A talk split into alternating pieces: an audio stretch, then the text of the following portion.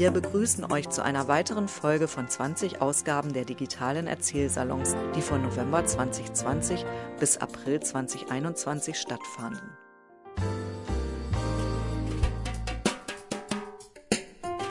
Wir, die Mitarbeiter von Rohnstock Biografien, widmen uns dem Erinnern und Zuhören. Wir schreiben Lebensgeschichten auf und bringen sie in schön gestaltete Bücher. Und wir veranstalten Projekte, in denen wir Raum für das Erzählen und Erinnern schaffen. Hallo und herzlich willkommen zum digitalen Erzählsalon, heute zum Thema Landwirtschaft. Hier in Berlin war die Karl-Marx-Allee am Sonntag voll von Traktoren und schwerem landwirtschaftlichen Gerät. Bauernproteste wieder einmal. Was sind die Schwierigkeiten und Konflikte, in denen unsere Landwirtschaft steckt? Wofür wird gekämpft und wogegen? Und wie hat eigentlich die deutsche Einheit das Wirtschaften auf dem Land verändert? Sieben Erzählerinnen und Erzähler teilen mit uns heute ihre Geschichte. Ich begrüße Roswitha Limpach aus Rüdersdorf, Diplom-Landwirtin, die in einer L P G im brandenburgischen Oderbruch leidenschaftlich Lehrlinge ausbildete und sich nach ihrer Entlassung aus dem Betrieb Anfang neunzehnhundertzweiundneunzig zur Mitarbeiterin der Zollverwaltung umschulen ließ. Geboren und aufgewachsen in Frankfurt-Oder war natürlich der sehnlichste Wunsch, äh, Tierärztin zu werden. Ja, nach Abschluss der zehnten Klasse hat es dann nicht ganz so für die E O S und für ein Studium gereicht. Also hieß es dann, den anderen praktischen Weg einschlagen. Und äh, ich kam zum volkseigenen Gut Grieven und begann dort eine Ausbildung zum Zootechniker-Mechanisator. Das erste Jahr in Grieven äh, war sehr interessant, sehr spannend. Äh, die Tiere dort standen in einer Reihe, also auf Strohhaltung. Das zweite Lehrjahr in der Milchproduktion in Passo, da war dann ein großes Melkkarussell und dort wurde dann im Dreischichtsystem gearbeitet, also Früh-, Spät-, Nachtschicht. Und äh, da schloss ich dann die Lehre äh, relativ erfolgreich ab. Ja, wie es so ist, dann erst Liebe, erstes Kind, und der Studienplatz an der Agraringenieurschule Güstrow war somit passé. Und wieder ging es dann einen anderen Weg, diesmal dann erstmal praktisch in eine L P G, wo ich dort äh, gearbeitet habe in geteilter Schicht. Man muss sich das so vorstellen, morgens um drei aufstehen, halb vier war man im Stall, dann wurde ausgemistet, gefüttert, gemolken bis um halb acht. Dann konnte man nach Hause, konnte sein Haushalt, seine Wirtschaft oder was auch immer versorgen, und nachmittags vierzehn Uhr ging es wieder los. An das... Äh, den ganzen Monat halt durch. Man hatte wenig freie Tage, aber es war schon äh, eine sehr hohe Schwierigkeit, äh, da Familie und alles unter einen Hut zu bringen. Nichtsdestotrotz, nach meinem zweiten Kind habe ich dann eine Meisterschule berufsbegleitend gemacht, und das war das Gute äh, daran. Ich konnte das, was ich in der Meisterschule einmal in der Woche gelernt habe und dann natürlich abends äh, neben Haushalt, Arbeit und so und Kinder noch wiederholen und intensivieren musste, das konnte ich alles in der Praxis gleich mit anwenden. Ich konnte vergleichen, funktioniert denn die Theorie überhaupt in der Praxis, und umgedreht kann man vielleicht in der Praxis ein paar Sachen äh, verbessern. Und das war für mich eigentlich der große Vorteil, dann so im Rückblick diesen praktischen Weg einzuschlagen. Ja, mit dem Abschluss äh, der Meisterausbildung äh, erhielt ich dann die Urkunde und die Berechtigung, äh, Lehrlinge auszubilden. Ja, wobei ich immer so ein bisschen neidisch auf die tollen Meisterurkunden im Handwerk bin. Die Landwirtschaft ist da nicht ganz so kreativ gewesen, und das war auch dann nicht unbedingt eine Schönheit, äh, die Urkunde in den Flur zu hängen. Aber ich wurde Jugendbrigadier, bekam einen Kuhstall mit neunzig Milchkühen, und äh, es gab damals die Bewegung Jugend aufs Land. Das war eine spannende Sache. Äh, ich hatte ja schon kurz die Bedingungen, äh, die Arbeitsbedingungen geschildert. Ich bekam dann eine junge Gärtnerin und einen jungen Tischler und habe denen das Melken beigebracht, habe denen alles gezeigt rund um die Kühe, und wir waren dann sehr erfolgreich mit unseren neunzig Tieren. Der Stall war ganz top in Ordnung, die Milchleistung, die stand. Und irgendwann muss man ja auch mal frei machen. Also es gab schon Probleme in der Landwirtschaft, aber die freien Tage mussten ja überbrückt werden. Nun setzt man voraus oder denkt man eigentlich logischerweise, die Springer, die dann unsere wertvollen Milchkühe melken, müssten ja eigentlich das Beste sein an Melkern, was es auf dem Markt gibt, weil die müssen sich in jedes Tier schlagartig hineinversetzen können, müssten äh, die einzelnen Gewohnheiten jeder Kuh schneller kennen. Denn die Tiere waren auf Milchleistung, auf Hochleistung gezüchtet, also sehr empfindlich. Ein paar Tropfen Milch im Euter zurückgelassen und es war, bei uns hieß das, wir haben eine Bombe gebaut. Das Wort darf man ja heute kaum noch irgendwo sagen. Äh, aber das Euter ist dann wirklich angeschwollen, heiß geworden, rot geworden. Das Tier hat Fieber bekommen. Das hieß hohe Tierarztkosten und die Kuh hatte nie wieder äh, diese Milchleistung wie vorher. Leider Gottes war es dann eben so, dass gerade so in, der, in den Tierproduktionsbetrieben auch öfter Leute eingesetzt wurden, dann als Springer, die von der Arbeitseinstellung nicht ganz so optimal waren, auch öfter dem Alkohol ergeben. Und das gab dann immer viel böses Blut. Ja, schlussendlich, äh, unsere Jugendbrigade war insgesamt sehr gut. Ich wurde Jungaktivistin und durfte an einer großen Konferenz in Frankfurt-Oder teilnehmen. Damals eine Konferenz der Jugendbrigadiere und Jungaktivisten und wir sollten doch von unseren tollen Taten berichten. Jeder musste dann so ein Skript einreichen. Hatte ich natürlich alles aufgeschrieben. Alles, was so toll war, wie wir es geschafft haben, wie die Umschulungen waren und wie engagiert die Leute waren. Und auch, dass wir Probleme haben, gerade mit äh, Unpünktlichkeit, mit Alkohol. Ich bekam ein Skript wieder, der Artikel war gestrichen. Da ist mir so ein bisschen die Hutschnur geplatzt. Und äh, ja, letztendlich gab es eine Diskussion. Mein Vater war ja im Bezirksbauamt damals für die Jugendbrigaden äh, im Bau zuständig und auch auf dieser Konferenz. Und der hat immer gesagt, Mädchen, ganz ruhig Blut. Ich habe immer überlegt, ich erzähle das. Ich stehe da vorne und dann erzähle ich das einfach. Ich konnte es ja auswendig. Ich wusste ja unsere Probleme und immer lass es. Es bringt nichts, will keiner hören. Ja, letztendlich am Rednerpult vor fünfhundert Leuten, ich habe es gelassen. Sehr widerstrebend. Und dieses Problem allerdings hat sich immer weiter auch durchgesetzt in der Landwirtschaft. Also hat wie so ein roter Faden mich dann so ein bisschen verfolgt. Nach der Meisterausbildung äh, konnte ich dann genau so ein Fernstudium äh, anschließen an der Agrarschule, an der Agraringenieurschule und habe dann wieder mehrere Tage in der Woche gearbeitet, Haushalt, Kinder und einen Tag in der Woche dann eben zum Studium gefahren. Innerhalb dieser Zeit habe ich dann den Betrieb gewechselt und bin in einen Betrieb äh, der äh, Lehrausbilder gesucht hat und habe dort dann so jährlich vier bis sechs Lehrlinge in dem Betrieb gehabt. Da hat es uns dann auch wieder verfolgt, dieses Problem.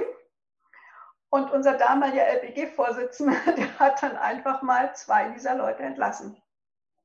Endresultat, es gab ja die Vollbeschäftigung und äh, die mussten wieder eingestellt werden. Die haben wir dann natürlich nur noch zum Hoffegen äh, verdonnert und äh, nicht mehr an die Tiere rangelassen. Weil es war ja dann so, meine Lehrlinge haben zu zweit eine Reihe übernommen, sechzig Tiere, äh, die sie dort ähm, betreuen mussten. Hat denn irgendeiner von den Facharbeitern gefehlt oder irgendeiner der Melker? Dann wurden die Lehrlinge aufgeteilt und dann mussten die tatsächlich da eine alleine sechzig Stück Äh, melken und waren für die verantwortlich. Das war ja nicht Sinn und Zweck der Sache. Ja, dann kam die Wende, die Lehrausbildung äh, ging dann noch so zwei Jahre und äh, von unserer L P G, wir hatten zweihundertfünfzig Leute ungefähr, also wir hatten eine eigene Baubrigade, wir hatten eine große Schlosserei, wir hatten alleine vier Frauen im Lager. Äh, das wurde alles wegrationalisiert und übrig blieben fünfzig Leute, fünfzig Beschäftigte. Letztendlich, man brauchte ja auch keine, wozu braucht man eine Baubrigade oder eine Schlosserei? Man hatte Servicedienste und man brauchte auch kein Lager mehr. Man hatte dann alles, brauchte es bestellen nur und es wurde geliefert. Ja, diese fünfzig Leute, die dann übrig blieben, da war ich dann nicht mehr dabei. Aber ich hatte nebenbei ja auch, ich mache nur alles so nebenbei noch mit, hatte nebenbei dann auch noch, äh, war ehrenamtlicher Bürgermeister gleich nach der Wende in dem kleinen Dörflein im Oderbruch und wurde dann, als ich als Lehrausbilderin arbeitslos wurde, in diese Amtsverwaltung übernommen, habe dort die Schulverwaltung äh, erst äh, mit betreut und dann das Sozialamt.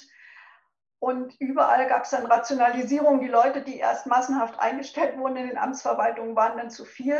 Also die, die zuletzt gekommen sind, wurden als Erste entlassen. Dann war ich ganze vier, äh, vier Wochen arbeitslos. Ich hatte ja dann äh, beim Arbeitsamt alles angegeben, was ich so konnte. Also ich war äh, Diplomlandwirtin und hatte in einer Abendschule, einer äh, Volkshochschule, äh, einen P C-Kurs belegt. Ja, da hatten die dann gesagt, ach, gleich nach dem P C-Kurs ist auch noch Buchhaltung. Wenn du schon mal hier bist, halber Preis. Dann denke ich, ach ja, mache ich mit zum halben Preis und habe angegeben P C-Grundkenntnisse beim Arbeitsamt und äh, äh, äh, Buchhaltung. Ja. Was ist passiert? Ich kam in eine Umschulungsklasse, gestandene Buchhalter. Alles taffe Mädels, die schon jahrelang Buchhaltung gemacht haben und ich da als Exotin aus der Landwirtschaft, die haben mich ganz lieb aufgenommen. Ja, und von da aus, ich habe vier Monate, glaube ich, diese Ausbildung dort äh, mitgemacht, die ja ein Jahr lang ging. Aber dann gab es eben diese Ausschreibung beim Zoll. Und äh, da bin ich dann in die Zollverwaltung, nachdem ich dort diesen Eignungstest bestanden habe. Der gesamte Weg, ich wollte Tierärztin werden, über die Landwirtschaft, über die Lehrausbildung, dann nachher äh, bis in die, ins Büro oder bis nachher dann an die Grenze beim Zoll. Das sind Sachen, so spielt das Leben. Und wenn irgendwo eine Tür zugeht, dann ist bei mir auch immer irgendwo eine Tür aufgegangen. Was mich heute so ein bisschen äh, immer wieder verwundert, dadurch, dass ich ja aus dem Bereich komme, dass ich weiß, wie es in der Landwirtschaft geht. Wenn ich dann sehe, im Supermarkt eine Tüte Milch für achtundfünfzig Cent, ich kann es nicht verstehen. Also es muss immer billiger und immer, immer noch weniger Geld sein. Und das wiegt die Arbeit, die so ein Bauer draußen macht, überhaupt nicht auf. Das ist so das, wo mir dann immer so ein bisschen das Herz blutet, wenn ich sehe, wie die Arbeit, oder ich weiß ja, wie die Arbeit ist und wie dann äh, es alles immer noch billiger gemacht werden muss. Ja. Ja, so ist mein Lebensweg. Jetzt bin ich hier in anderthalb Jahren hoffentlich Rentnerin und damit schließt sich dann hier der Kreis bei mir. Holger Kleiber aus Bützow lernte noch am Ende der D D R-Zeiten Schäfer, erlebte nach der Wende das große Schafeschlachten und wurde neunzehnhundertdreiundneunzig als Angestellter eines Schäferbetriebs entlassen. Schönen guten Abend und ein Hallo aus dem mecklenburgischen Bützow. Ich freue mich natürlich, dass auch ich eine Einladung hatte in diesem heutigen Erzählsalon und würde gerne einen kleinen Ausflug in meine Geschichte machen, worin die Landwirtschaft äh, auch ein gewisser Teil war, wenn es äh, sicherlich nicht der, der allerlängste, aber einer der prägendsten und äh, für mich ähm, ja heute noch nachhaltigsten Zeiten meines Lebens, wovon ich immer noch irgendwie zehren kann oder wo meine Eindrücke auch immer wieder noch bestärkt werden in den Dingen, die ich heute sehe und erlebe. Ja, ich fange mal einfach vorne an. Ich lasse meinen Lebenszug mal einfach so ein bisschen durchs Leben rollen mit ein paar Haltepunkten hier und da, wenn es so erlaubt ist. Ich fange mal vorne an. Meine Mutter hat mir erzählt, dass ich im März dreiundsiebzig in der Brauereistadt Lübz an einem Montag zur Welt kam, mit ein paar Schwierigkeiten. Vielleicht habe ich auch irgendwie geahnt, was mich, was mich erwartet, so ein Stück was. Und mit etwa neun Monaten musste ich dann schon wieder ins Krankenhaus, aber dann ungefragt eine schwere Erkrankung, die da über viele Monate hin behandelt werden musste, schenkte mir irgendwie in irgendeiner Weise das zweite Mal das Leben. Und äh, ich habe nie geschafft, diesem, diesem Arzt Doktor Ulf Erben irgendwie in irgendeiner Weise vielleicht auch dafür zu danken. Wahrscheinlich finde ich irgendwann sein Grab in, in Schwerin und lege ihm einen Stein auf den, äh, auf den Grabstein, also symbolisch als irgendwie als Anerkennung. Ja, danach galt ich irgendwie als Exot in dieser D D R, weil mit einer Zöliakie-Erkrankung waren wir eigentlich äh, sowas wie die ja, äh, Exoten, selten. Und es ging irgendwie doch noch weiter. Meine Großmutter und meine Mutter waren dort sehr engagiert, irgendwie doch irgendwas Lebbares zu machen, was die Ernährung anging. Und insofern äh, stabilisierte sich so manches und wir entwickelten uns oder ich entwickelte mich mit meinen Geschwistern zusammen und wurden insofern zum Schrecken der Dörfer Insofern hatte ich eigentlich schon früh auch, ich sage mal, Erlebnisse auf dem Dorf recht früh. Wir waren ganz natürliche Kinder, wie, wie, wie, wir, wie es in dieser Zeit damals einfach so war. Wir, für uns war kein Gemüsegarten, kein Apfelbaum oder leerstehendes Haus sicher. Wir haben alles ausprobiert, brütende Gänse vom Nest gejagt, Bräulerställe inspiziert. Herumstehende Landmaschinen waren auch nicht sicher vor uns. Also wir entdeckten unsere Welt äh, mit, mit Fahrrädern, Augen und Ohren. Auch jede Müllkippe in der damaligen D D R, hätte ich fast gesagt, in dem damaligen Kreis kannten wir. Wir waren, wie gesagt, viel unterwegs, haben mit den Überresten der D D R und der B R D quasi geshoppt, denn Transitmüll gab es auch. Also es war eine ganz interessante und natürliche Kindheit, würde man sagen. Ich glaube, noch ein Geschwister mehr. Wir waren sechs Kinder damalig und noch ein Geschwister mehr. Und der Honecker hätte die Patenschaft übernehmen müssen. Das hätte ihn wahrscheinlich noch mehr graue Haare beschafft. Wie ging es weiter? Leider schwelte irgendwie parallel immer irgendeine Angst vor etwas Schlimmem in unserer Kindheit mit. Und neunzehnhundertsiebenundachtzig bewahrheitete sich quasi oder, oder bestätigte die, die, diese Angst. Unser Vater starb recht früh mit neununddreißig Jahren nach einer gefühlten ewigen Odyssee der Krankheit.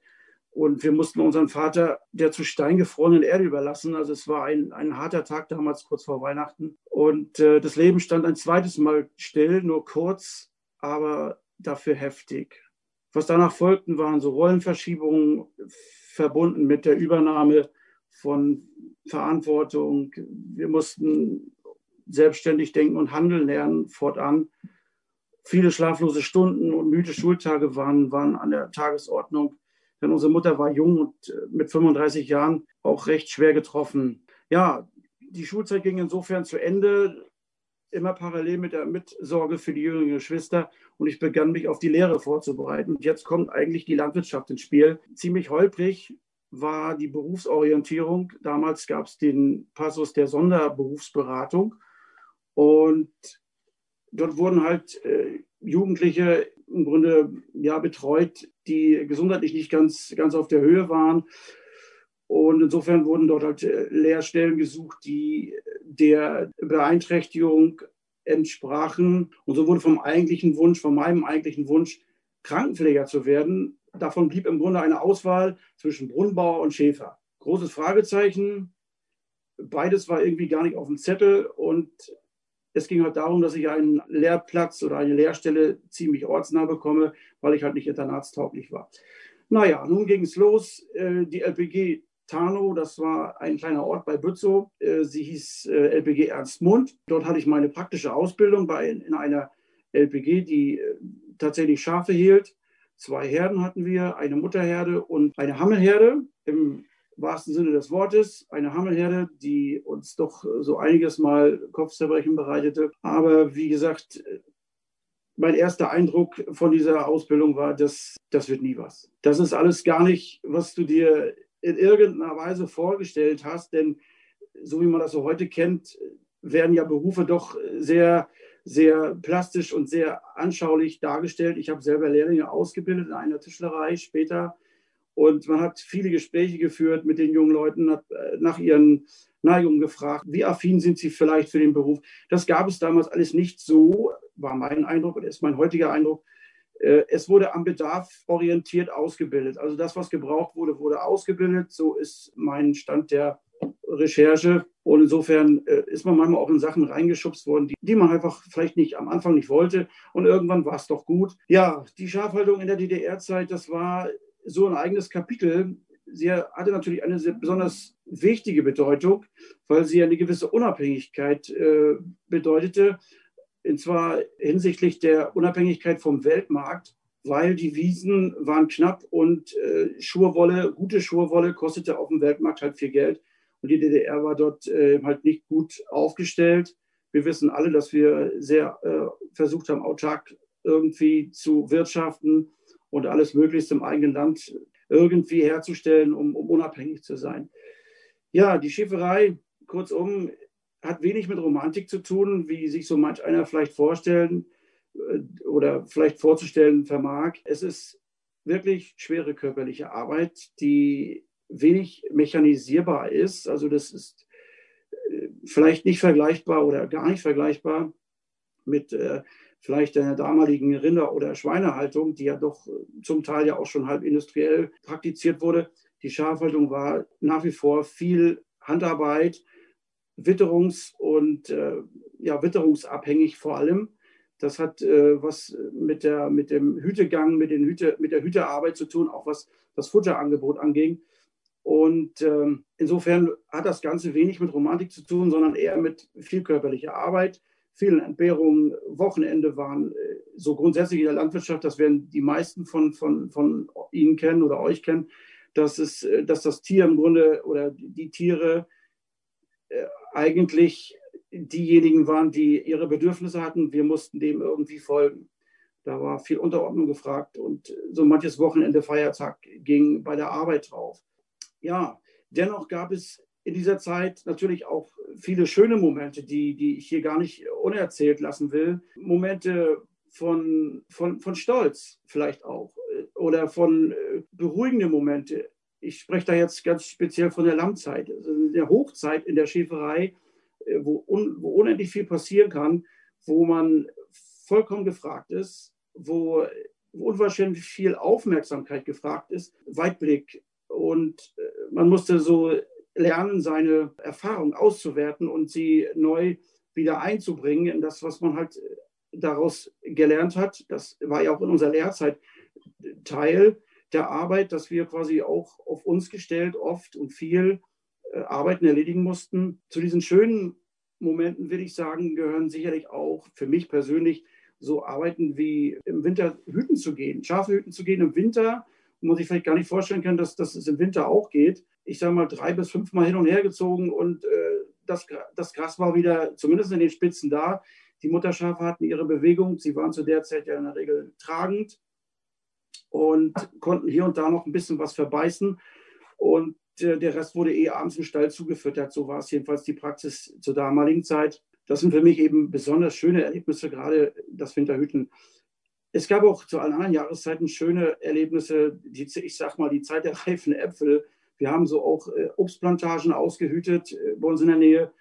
Und wir hatten dort einen, einen alten äh, Herrn Wichmann, der hat, der hat mir jeden Samstag, wenn ich dann da mal vorbeigeschlichen kam, mir eine Flasche selbstgemachten Apfelwein hinter einen Apfelbaum gestellt und hätte gesagt, das ist jetzt Plattdeutsch, Jung, träg mal hier eins durch, die Appels würden abfretten waren. Also das heißt, äh, Junge, zieh hier mal eins vorbei, die Äpfel müssen aufgefressen werden, wäre schade, wenn sie vergammeln. So, also war das in der Regel so Samstag, in der Zeit, wo die Äpfel reif waren, äh, irgendwie ein gepflegtes Ritual, was mir auch irgendwie immer viel Spaß gemacht hat und die Flasche Wein war willkommen. Ja, was gibt es noch zu erzählen zur Schäferei?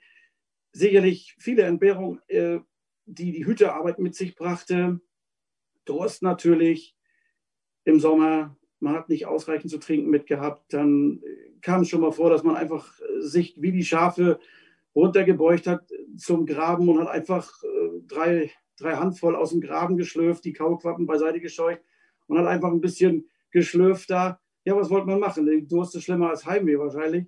Und äh, es gab auch andere Zeiten, da hat man manches verflucht, das Wetter war schlecht, der Regen lief dir über den Mantel hinten in die Stiefel, die konntest fast auskippen.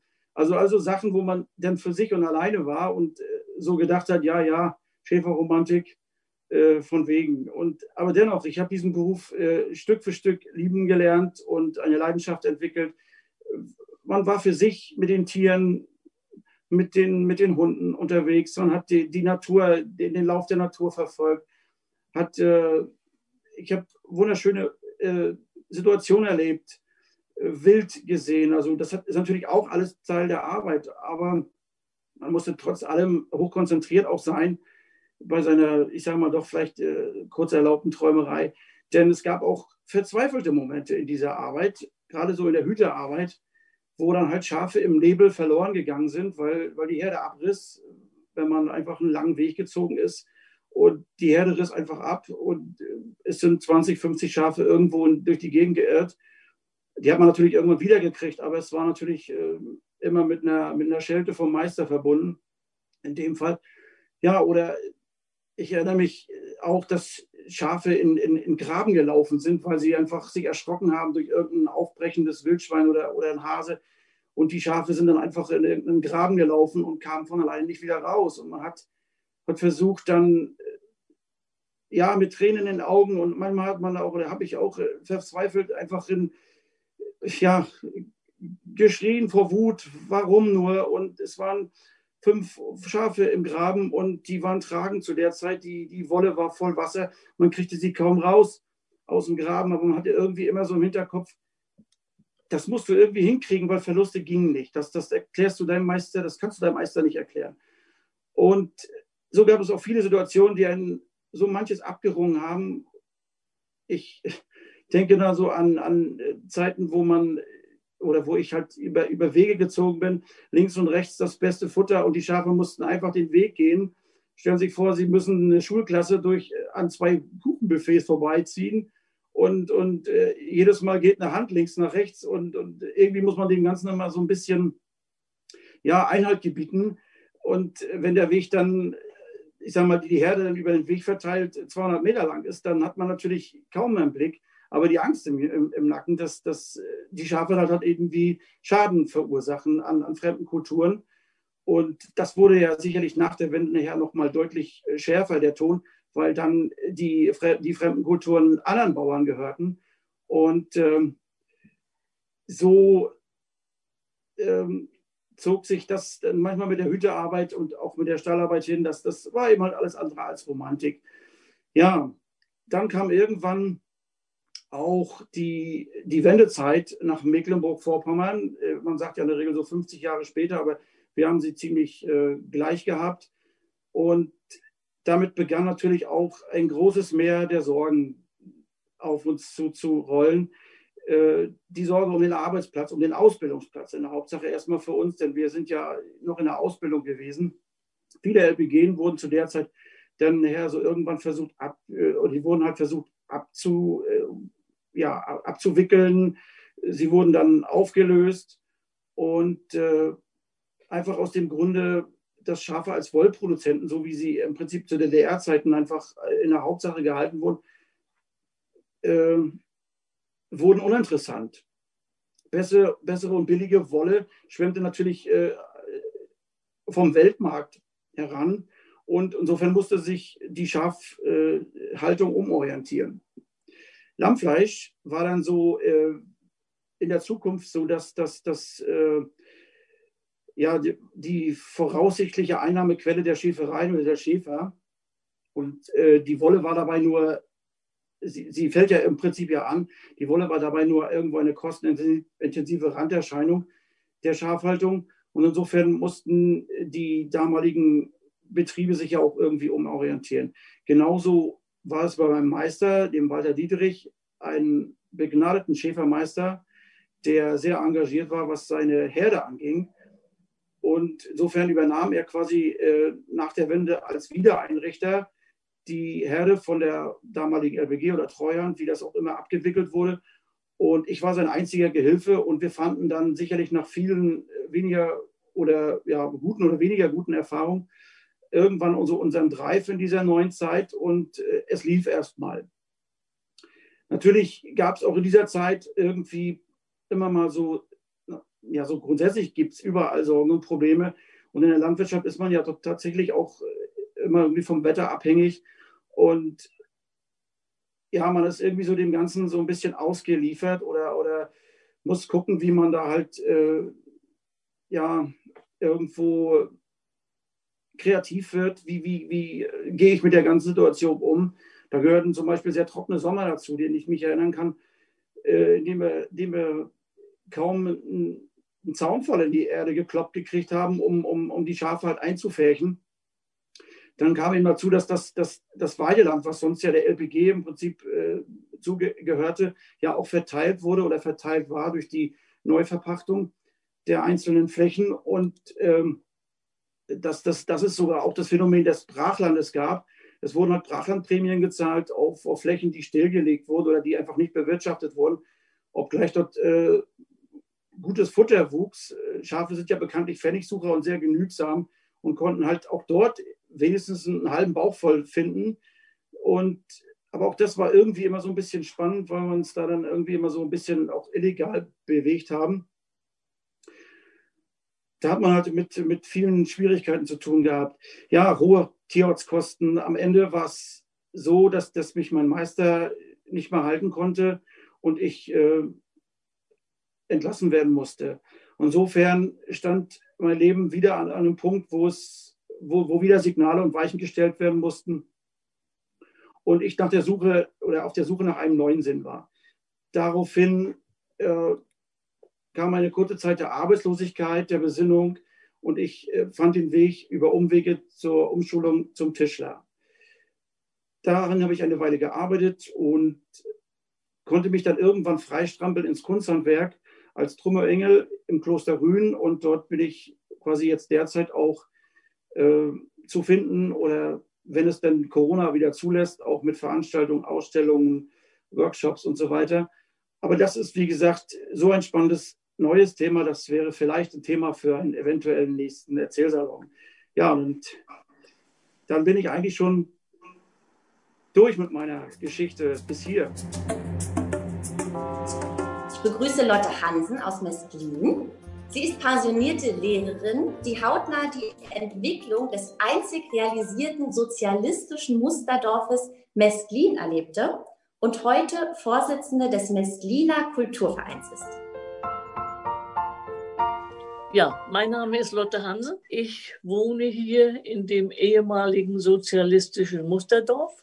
Ich kam neunzehnhundertachtundfünfzig nach vierjähriger Ausbildung vom Institut für Lehrerbildung in Dömitz als Junglehrer nach Mestlin.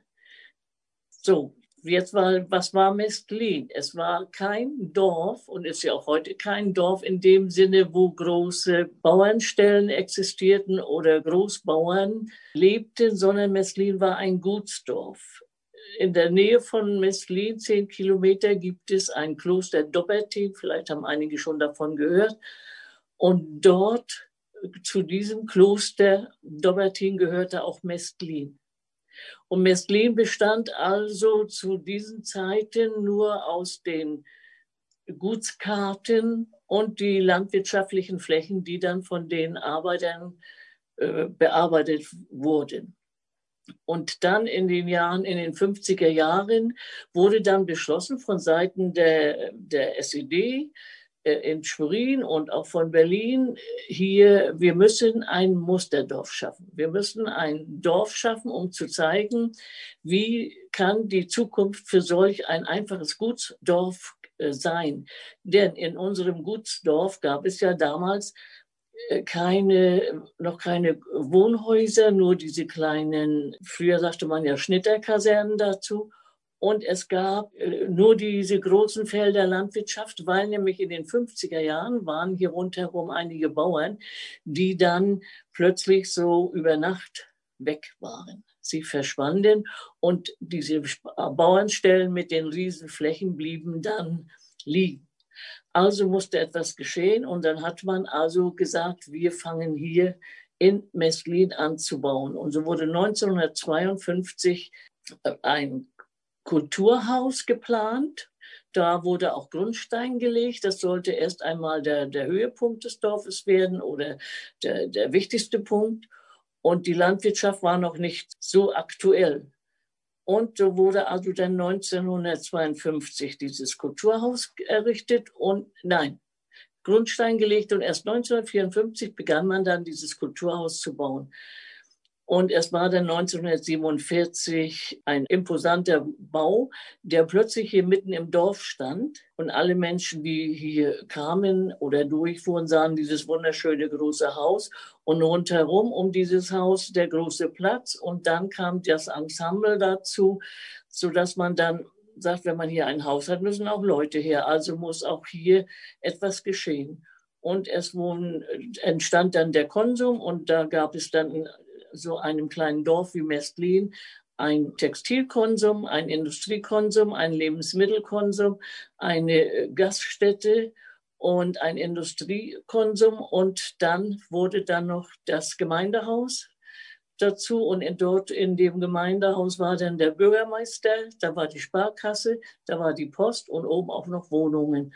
Und wir als Junglehrer kamen hierher und hatten aber natürlich noch keine Schule. Das heißt also, es stand noch keine Schule in dem Ort. Und es war nur die Landwirtschaft, war der wichtigste Punkt für uns.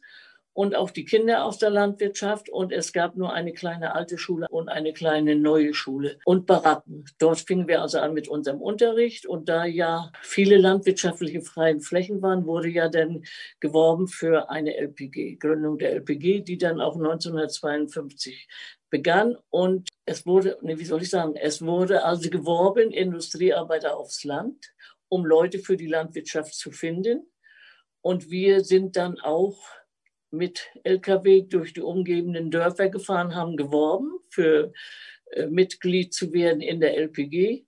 Denn die wurden ja zuerst noch, unsere L P G, geleitet von Seiten der S E D, da wir ja noch keine ausgebildeten Genossen hatten, die eine L P G leiten konnten oder sich äh, nicht getraut haben. Und somit kamen, wurden dann noch drei große Neubauten hier in Mestlin gebaut und alle jungen Leute, die dann geworben wurden, bekamen dann auch gleich eine Wohnung, Arbeit in der Landwirtschaft. Denn wir hatten ja nachher durch, in den sechziger Jahren durch dieses Kulturhaus eine ganz große Aufmerksamkeit von Seiten des Bezirkes Schwerin, weil alle Veranstaltungen sowohl kulturell oder auch politisch genutzt werden in dem wunderschönen Kulturhaus. Denn es war herrlich ausgestaltet und alle Veranstaltungen, sowohl für unsere Kinder in der Schule als auch die L P G hauptsächlich, wurde es genutzt für Großversammlungen, Konzerte, Theater. Und für die Kinder wurden Arbeitsgemeinschaften eingerichtet, zum Beispiel hier Fotozirkel, Tanzzirkel. Und die Eltern konnten also jederzeit beruhigt zur Arbeit gehen, die in der Genossenschaft gearbeitet haben. So, der Konsum ist, war, war in der Nähe. Sie konnten dann morgens, gerade in der hohen Erntezeit, ihre Taschen in den Konsum bringen, abends wieder abholen. Die Kinder waren bei uns in der Schule von, von den Genossenschaftsbauern. Denn neunzehnhundertzweiundsechzig war Mestlin dann äh, vollgenossenschaftlich. Und wir hatten dann sehr viel Kontakt von Seiten unserer Schule mit der L P G, schon durch Patenbrigaden und unsere Jungen der neunten und zehnten Klasse. Also ich muss dazu sagen, denn ein Jahr später, neunzehnhundertneunundfünfzig, hatten wir dann eine neue Schule von Klasse eins bis zehn und hatten dann äh, so in den sechziger Jahren über vierhundert Schüler. Und so, dass wir jederzeit unsere Jungs dann, wenn sie gebraucht wurden, mit aufs Feld oder dann auch dort äh, heimlich äh, in den Ferien gearbeitet haben und, und konnten natürlich dann Traktor fahren. Und äh, so, dass wir dann auch, das war natürlich nicht so positiv, wenn wir dann immer im September, wenn die Schule wieder anfing, alle auf den Acker mussten und Kartoffeln absammeln und Rüben hacken. Und wir haben also dadurch sehr, sehr viel der Genossenschaft geholfen und hatten Patenbrigaden mit der Feldbrigade oder auch dazu gehörte natürlich nachher auch die große Schlosserei, der Kreisbetrieb für Landtechnik. Eine Prüfgruppe hatten wir, die Nebenstelle, eine Nebenstelle von Potsdam. Da wurden dann die neuesten Maschinen äh, vorgestellt und auf den Äckern ausprobiert, sodass die äh, dann auch noch viel Hilfe durch die Prüfgruppe hatten.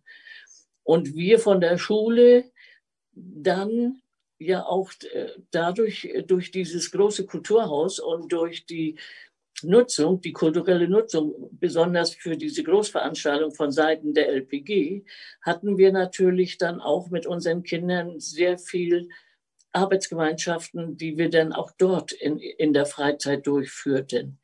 Denn es wurde dann ja sehr, sehr aktuell. Nach dem ersten Jahr, achtundfünfzig kam ich nach Mestlin, neunzehnhundertsiebenundfünfzig wurde dann das Kulturhaus eröffnet. Und wir waren dann zu sämtlichen Veranstaltungen, die von Seiten der Genossenschaft äh, organisiert wurden. Es wurde das Maisfest, falls Sie davon gehört haben, das wurde dann mit dem Erntefest das größte, das beste, große Fest. Alle Räume, die in dem Haus waren, wurden genutzt. Und regelmäßig waren dann auch zweimal in der Woche Kinoveranstaltungen, wo wir mit den Schülern beziehungsweise die Kinder der Genossenschaft nach Mestlin, also ins Kino gehen konnten. Wir hatten so in den sechziger Jahren nachher eintausendzweihundert Einwohner in Mestlin. Und das war dann schon Leben hier. Denn je, wir besaßen eine Ambulanz, einen Kindergarten, eine Krippe. Und im Sommer, wenn dann die Hochsaison während der Arbeit war in der Genossenschaft, dann wurde der Erntekindergarten eingerichtet, sodass auch die Kinder dann betreut wurden, auch am Wochenende. Es wurde also ein kleiner Dorfkindergarten eingerichtet. Und für uns war das ja natürlich besonders schön. Wir waren alle jung und, und waren, Karat kam, hat bei uns in Mestlin auch Auftritt gehabt. Lippi, der hat hier sehr fleißig geprobt und hat auch Erna kommt. Dieses Lied ist auch hier bei uns in Mestlin entstanden, im Kulturhaus, sodass also auch die Künstler, Erich Weiner Ensemble, ich könnte jetzt gar nicht alle so schnell aufzählen, die also wirklich bei uns in dem Kulturhaus waren. Und somit kamen natürlich auch die Menschen von der Landwirtschaft, die den ganzen Tag gearbeitet haben, auch in den Genuss von kulturellen Veranstaltungen. Und Höhepunkt natürlich war mit der Frauentag, der gemeinsam mit den Genossenschaftsmitgliedern, es waren über dreihundert, die dann in den sechziger, siebziger Jahren äh, gearbeitet haben. Und äh, somit waren die dann mit uns gemeinsam bei den Feierlichkeiten und kamen dann natürlich, wenn ich so dran denke, am Frauentag, alle sehr hübsch, jeder flott gekleidet, haben immer versucht, wirklich mit der Mode Schritt zu halten, hatten aber doch ihren Beutel, wo sie ihre Gummistiefel drin hatten, damit sie nachher gleich vom Tanz in den Stall gehen konnten, um wieder weiterzuarbeiten. Und wir, ich muss dazu sagen, als ich dann nach Mestlin kam, wir waren vier junge Kollegen, da hatten wir ja noch keine, keine Straßen. Es war äh, lehmig, ist ja an sich heute. Inzwischen haben wir natürlich Bürgersteige, verschiedene Straßen mit Namen und äh, jeder kann also mit trockenem Fuß ins Kulturhaus gehen, was natürlich leider nicht mehr geht wie früher. Wenn ich so an mich denke, ich habe sieben Jahre lang Sport unterrichtet und wir hatten noch keine Turnhalle, sodass wir von unserer Schule mit den Kindern jeden Tag dann auf die große Bühne ins Kulturhaus und haben dann Sportunterricht gehabt. Erst neunzehnhundertdreiundsechzig wurde dann die, die Turnhalle gebaut. Und äh, alle waren immer sehr aktiv, sehr freudig dabei. Wir als äh, die Frauen im Konsum, Kindergarten, Krippe, wir hatten die Gärtnerei und natürlich eine Ambulanz, wo oben äh, Betten waren, um äh, wirklich die kranken Kinder aufzunehmen und auch die Erwachsenen. Und in der unteren Etage hatten wir dann eine Arztpraxis, den Zahnarzt, die Physiotherapie, sodass also kaum jemand in die Stadt musste, um überhaupt zum Arzt zu kommen. Die meisten hatten ja noch kein Auto und das wichtigste Fortbewegungsmittel war nun mal das Fahrrad. Und für die Jungs der, der neunten, zehnten Klasse natürlich das Moped. Sie machten ja dann alle bei uns den, den Führerschein und hatten also jederzeit Verbindung mit der L P G. Wenn die Hilfe brauchten, kamen sie dann zu uns in die Schule und haben uns dann gebeten und das hat dann immer funktioniert. Sie sind alle freiwillig äh, zur Hilfe gekommen. Nun war das ja auch immer sehr interessant, dann in den Sommer beziehungsweise im Herbst, wenn denn die Student, Studenten kamen, wenn ich dran denke, von der Technischen Hochschule in Dresden oder die Soldaten oder zur Zeit der Sowjetarmee. Wir hatten ja in Parchim einen Stützpunkt und dann kamen die und halfen während der Ernte und wir privat haben ja alle in den Betrieben Rüben übernommen, sodass wir dann auch im Herbst diese Rüben hacken auf dem Acker. Das war natürlich eine sehr schwere Arbeit, auch für uns, aber somit haben wir dann geholfen, die Klassen beziehungsweise privat. Dann alle unsere jungen Kollegen, die kamen, wir waren ja dann im Laufe der Zeit über vierzig Lehrer an der Schule, äh, haben ja dann inzwischen auch dann Familie gegründet, Kinder bekommen und dieses wunderschöne Kulturhaus wurde ja dann genutzt zur Jugendweihe. Das war der Höhepunkt. Festliche äh, Auftritte. Wir hatten dann die Hochze- ein wunderschönes Standesamt. Hochzeiten wurden also durchgeführt. All diese Dinge, Familienfeiern, Namensgebung. in dem Kulturhaus, sodass immer ein, ein gutes Miteinander für unsere Mitglieder der L P G und mit den Lehrern und auch aus den einzelnen äh, Geschäften eine sehr, sehr gute Zusammenarbeit war. Und das dann natürlich schlimm wurde, als dann die Wende kam und wir plötzlich, wie alle anderen auch, vor dem Aus standen. Ich muss auch noch dazu sagen, äh, keiner fühlte sich mehr recht verantwortlich für irgendetwas und es wurde sehr viel, wie man so schön sagt, abgewickelt. Der Konsum war nicht mehr plötzlich so. Die Schule, die Lehrer waren noch alle da, aber in der L P G, der, wir hatten ja einen Kreisbetrieb für Landtechnik, hatte ich vorhin ja schon mal erwähnt, alle diese kleinen Betriebe wurden geschlossen. Und heute ist es ja so, dass aus dieser großen L P G, die wir einmal hatten, ja nur noch fünfzehn Arbeiter sind. Wir hatten dann Gott sei Dank eine, eine junge Frau, die auch wirklich Landwirtschaft gelernt hat, die dann die so mutig war und die L P G übernommen hat. Leider aber sehr früh verstorben ist und hat dann versucht, wieder eine Genossenschaft zu gründen, damit noch was erhalten bleibt und nicht alles irgendwie verloren geht. Und somit hatten wir alle eine, eine, eine sehr, sehr, sehr interessante Zeit in den sechziger, siebziger Jahren, denn weil ja Mestlin, das hatte man wirklich erreicht, ein sozialistisches Dorf zu bezeichnen. Stand auch mal, so haben wir sogar gefunden in einem Atlas, Mestlin, sozialistisches Musterdorf, obwohl es vorher überhaupt nicht bekannt war. Und äh, heute uns natürlich diese Sache Sorgen macht mit dem großen Kulturhaus. Es erfolgte nichts. Es kam dann ein Westdeutscher und der gründete die große Disco und somit wurde alles vernichtet. Wenn man die Bilder sieht, dann war es sehr traurig. Aber trotzdem leben doch noch in Mestlin von den zwölfhundert, äh, siebenhundert Menschen noch, weil man, das muss ich doch noch zum Schluss ergänzen, die wunderschönen Neubauten, die entstanden sind, drei, davon nachher, auch nach der Wende, zwei abreißen musste, weil plötzlich viele ja wegen Arbeit und so weiter die Wohnung leer standen. Und so ist es natürlich heute kein sozialistisches Musterdorf mehr, aber es ist trotzdem ein schönes Dorf, um hier zu leben. Manfred Grunewald aus Frauenpriesnitz, ausgebildeter Finanzbuchhalter. Er war zehn Jahre Vorsitzender in der L P G Frauenpriesnitz und fünf Jahre als landwirtschaftlicher Entwicklungshelfer in Mosambik. Als er zurückkam, leitete er das Futtermischwerk als V E B und nach der Wende als G m b H. Ich bin schon achtzig Jahre und äh, bin äh, mitten im Zweiten Weltkrieg neunzehnhunderteinundvierzig im Januar hier in Ostthüringen, im Thüringer Schiefergebirge, geboren.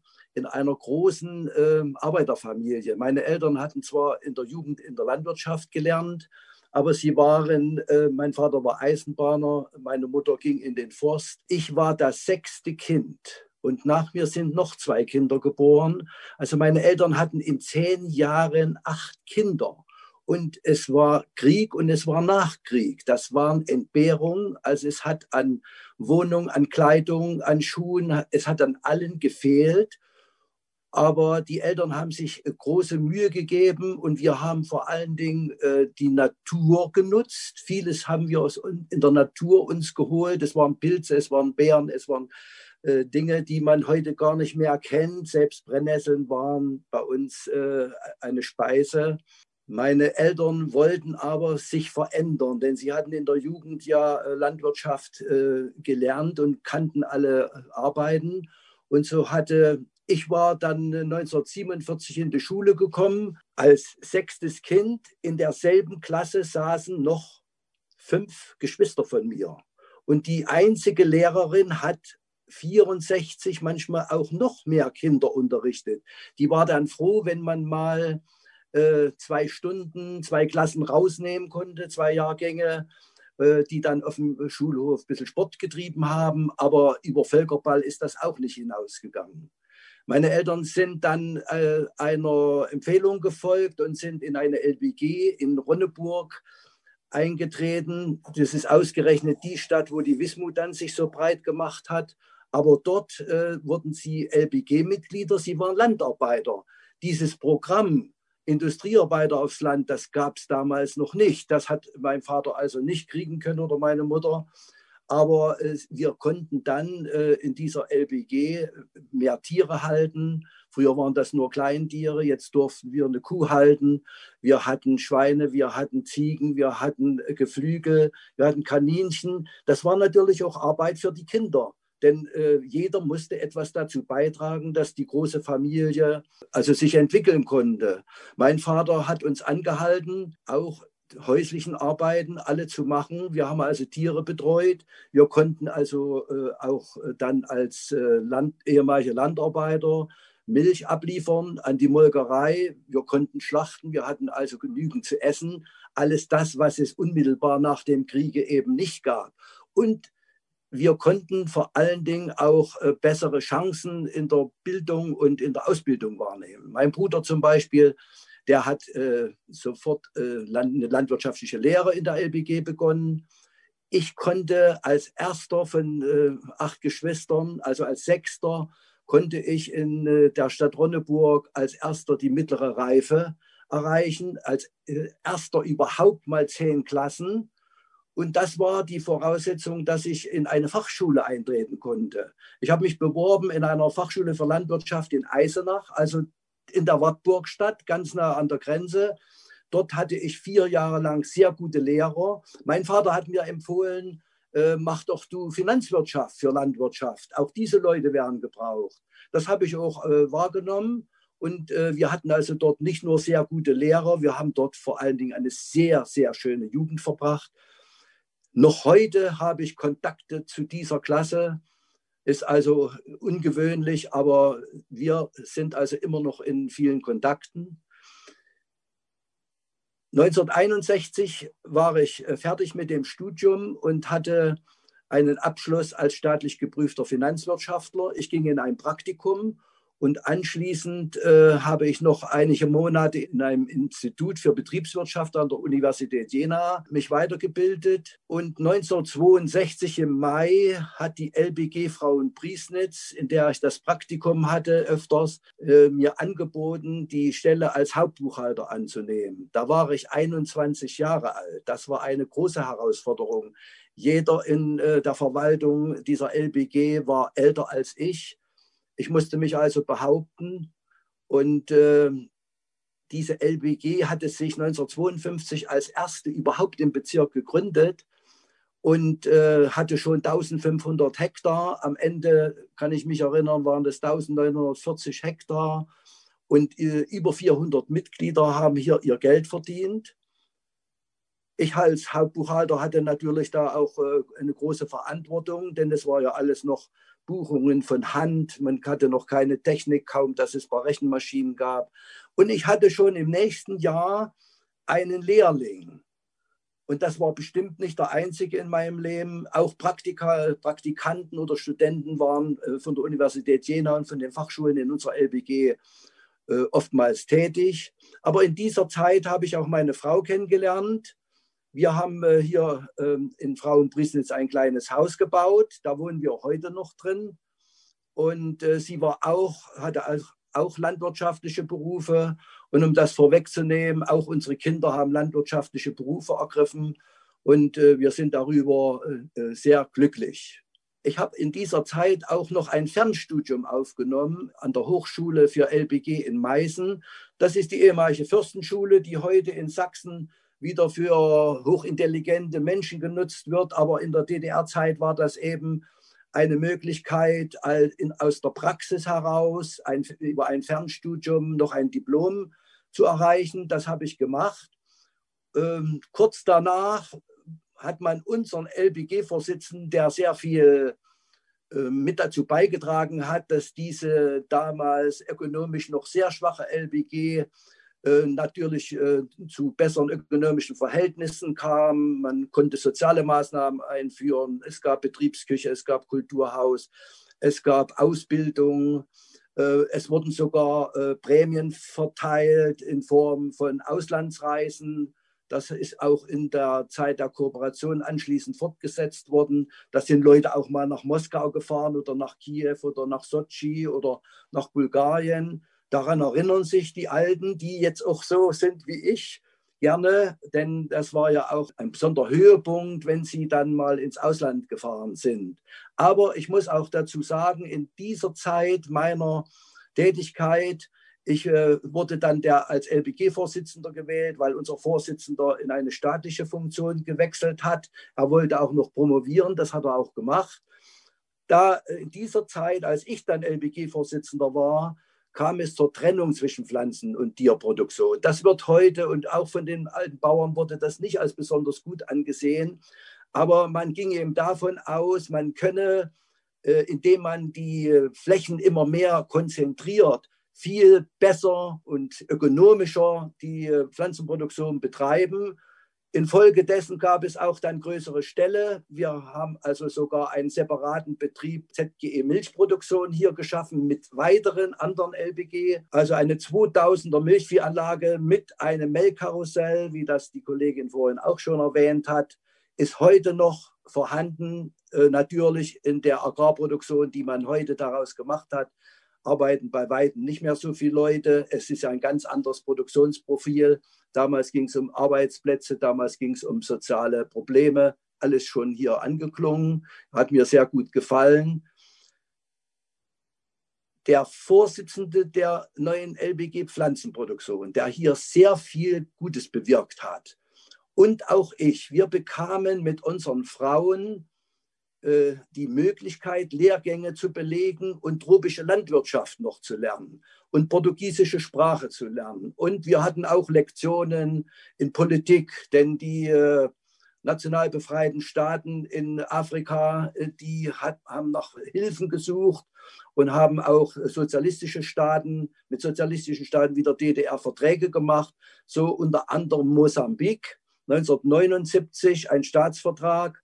Und auf diese Weise ist mein Kollege Wolfgang Smatz nach Mosambik gekommen und ich im Jahr darauf auch.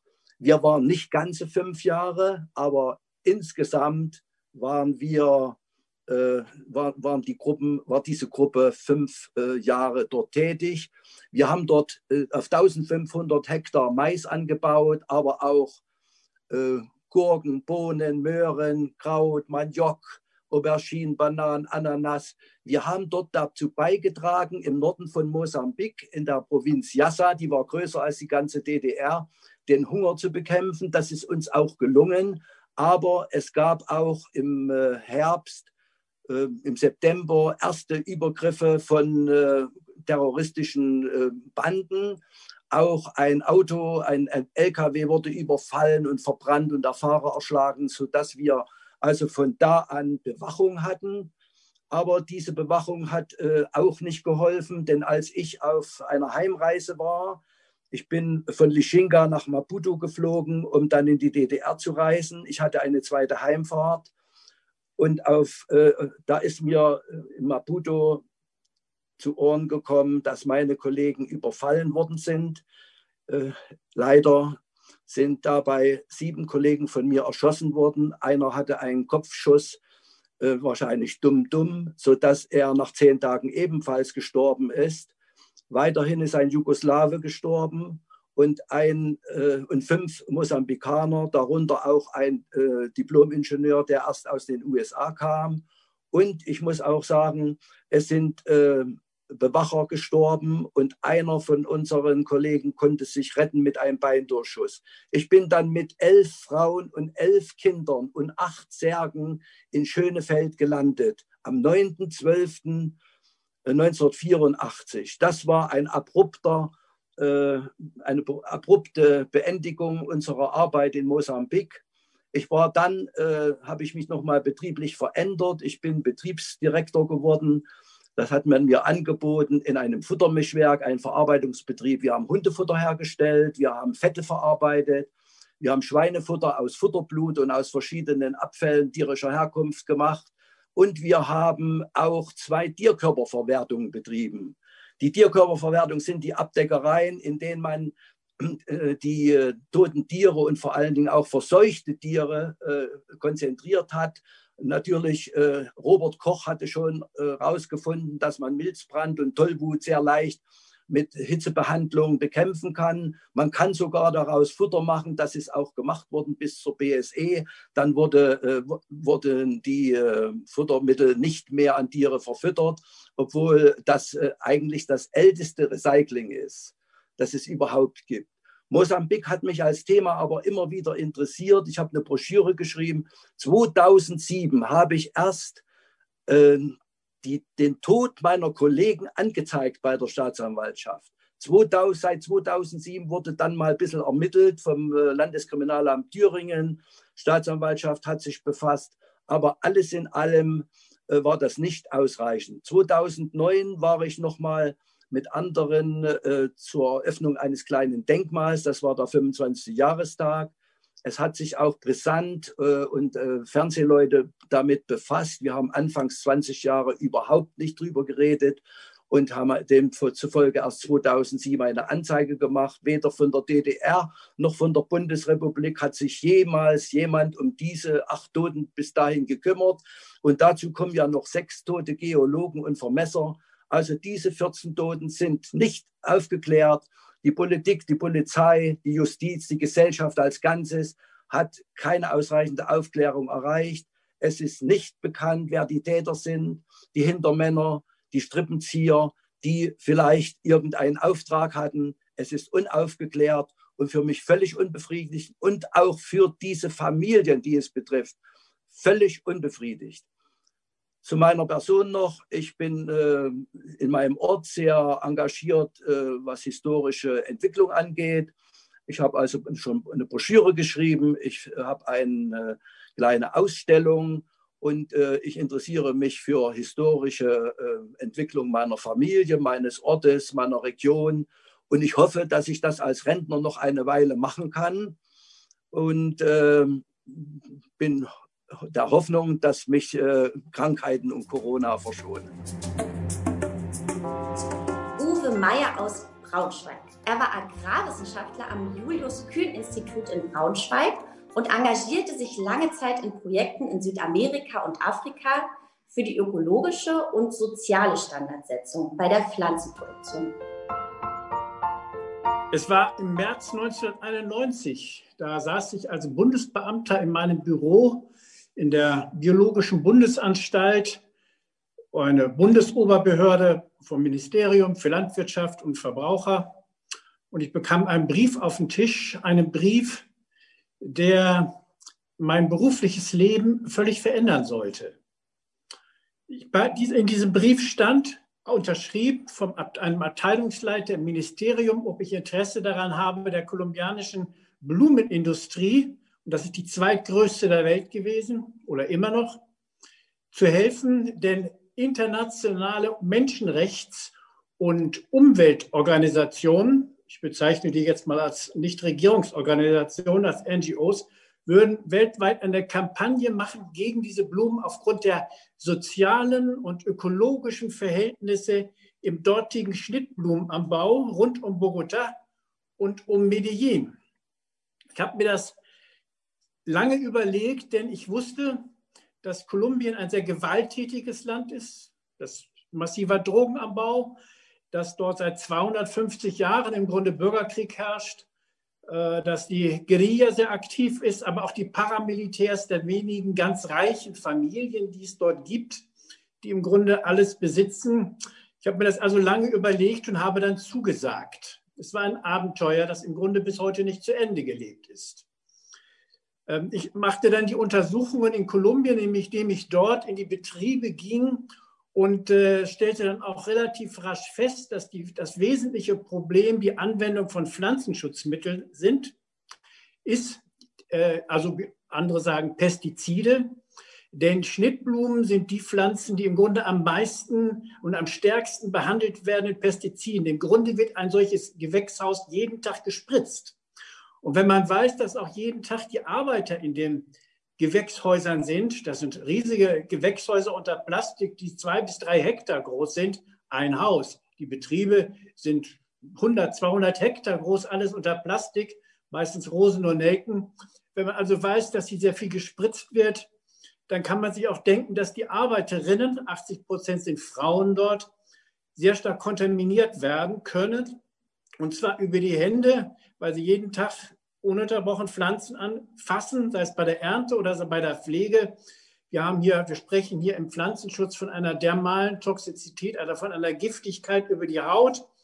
Und äh, dass sie auch die Schwebstoffe in einem Gewächshaus nach der Spritzung auch vorhanden sind, sodass sie dann auch noch diese Schwebstoffe einatmen. Das Problem war deutlich zu erkennen, denn ich habe auch mit Ärzten gesprochen, ich habe mit äh, tagsüber war ich mit den Unternehmern in den Betrieben, mit den Betriebsleitern, und nachts bin ich dann in die Slums, denn ich wollte ja ein Gutachten schreiben für die Bundesregierung. Äh, da musste ich, musste ich also alles wissen. Also ich bin da auch in die Slums gegangen und habe mit den Arbeitern gesprochen. Ich bin auch in die Schulen gegangen und äh, habe mit den Kindern gesprochen, wie denn die Situation ist, wenn die Eltern, Mütter Kinder haben. Und etwa sechzig bis siebzig Prozent der Mütter, die dort arbeiten, sind auch noch alleinerziehend. Das ist eine besondere Erscheinung in, äh, in diesen lateinamerikanischen Ländern, dass viele Mütter alleinerziehend sind. Also soziale, prekäre Verhältnisse. Arbeiter, die möglicherweise vergiftet werden. Ärzte haben mir entsprechendes berichtet. Man kann sowas schlecht nachweisen allerdings. Und äh, wir wussten in der Bundesbehörde bei uns viel über Pflanzenschutzmittel, weil wir ja die Zulassungsbehörde sind, hier in Braunschweig. Äh, und äh, diese, durch, durch diese Kenntnisse, die wir hatten, konnte ich das auch einigermaßen beurteilen, was da los ist. Das Problem war, dass wir keine Kenntnisse hatten über die Pflanzenschutzmittel in Zierpflanzen. Denn Zierpflanzen werden nicht gegessen. Wir hatten viele Erkenntnisse über Getreide und über Gemüseanbau und Obstanbau. Da gibt es über Rückstandsuntersuchungen. Über Zierpflanzen wussten wir nichts. Es gab dann die glückliche Führung der Wiedervereinigung einundneunzig. Und äh, dadurch bekamen wir in die Bundesanstalt herausragend gute Wissenschaftler und Wissenschaftlerinnen aus der D D R. Und diese so gut ausgebildeten und auch sozial sensiblen Wissenschaftlerinnen, mit denen konnte ich dann zusammenarbeiten, unter anderem, und habe die äh, Zierpflanzen untersuchen lassen. Denn hier im Brun- in der Bundesrepublik schlug die Kampagne auf. Es wurde gefragt, ja, können wir denn überhaupt noch einen Blumenstrauß auf den kirchlichen Altar stellen? Wird da nicht die Gemeinde vergiftet? Dürfen wir Blumensträuße noch ins Krankenzimmer stellen? Also die Stimmung war hier inzwischen auch in Deutschland aufgeheizt. Der Schnittblumenabsatz ging drastisch nach unten, nicht nur der kolumbianischen Blumen, sondern aller. Also es war auch ein richtiges ökonomisches Problem. Und äh, da haben wir dann also die Schnittblumen untersucht. Wir haben die gespritzt, wie, war das in, wie ich das in Kolumbien gesehen habe, mit den Spritzmitteln, äh, was es da gab. Die kannte ich auch. Und äh, dann haben wir also diese Blumen selber gespritzt, haben sie ins, in ein Büro gestellt und dann die Luft untersucht. Wir haben die Blätter untersucht, wir haben die Hände untersucht. Also äh, wir haben umfassende Kenntnisse gewinnen können. In dieser Zeit bekam ich dann ein Buch in die Hand, das hieß oder das heißt Ethische Kriterien für die Bewertung von Unternehmen. Das ist eine umfassende Sammlung ethischer Kriterien über das Verhalten von Unternehmen hinsichtlich der sozialen, der ökologischen und der kulturellen Nachhaltigkeit. Dieses Buch, was im Grunde nachher so, so eine Art Bibel wurde von mir, dieses, da habe ich die Kontakte aufgenommen zu den Wissenschaftlern, die daran gearbeitet haben. Das waren Philosophen, Ökonomen und Theologen. Im Auftrag von deutschen Banken wurde dieses Buch geschrieben, um, damit die nämlich sehen können, wie nachhaltig arbeiten denn ihre Kreditnehmer. Also ich habe das dann runtergebrochen auf die Landwirtschaft und auf den Gartenbau. Und dann äh, habe ich mir die Kriterien rausgesucht und selbst weitere Kriterien entwickelt. Und in dieser Zeit kam dann eine nordamerikanische, U S-amerikanische N G O, also eine Umweltorganisation, auf mich zu. Das ist die Rainforest Alliance gewesen. Und die hat mich gefragt, aufgrund meiner Untersuchungen, die ich da in, in Kolumbien gemacht habe und nachher auch in Bananen in Kolumbien und Costa Rica später, die haben mich gefragt, ob ich mit ihnen gemeinsam in ein Komitee gehen möchte, äh, mit Sitz in äh, Costa Rica, San Jose, äh, um dort Kriterien zu entwickeln für die, für, für, für die Umweltkompartimente bei der Produktion von Kaffee, Kaffee, Kakao, Zuckerrohr, also alle möglichen tropischen Pflanzen, Ananas, Bananen natürlich und so weiter. Und da haben wir dann diese Kriterien entwickelt, die eine Umwelt, eine verbesserte Produktion zeigen sollten. Das ging auch insofern, weil, wir, weil ich kolumbianische Unternehmer dann an der Hand hatte und ich merkte auch, dass wir einige kulturelle Missverständnisse hatten.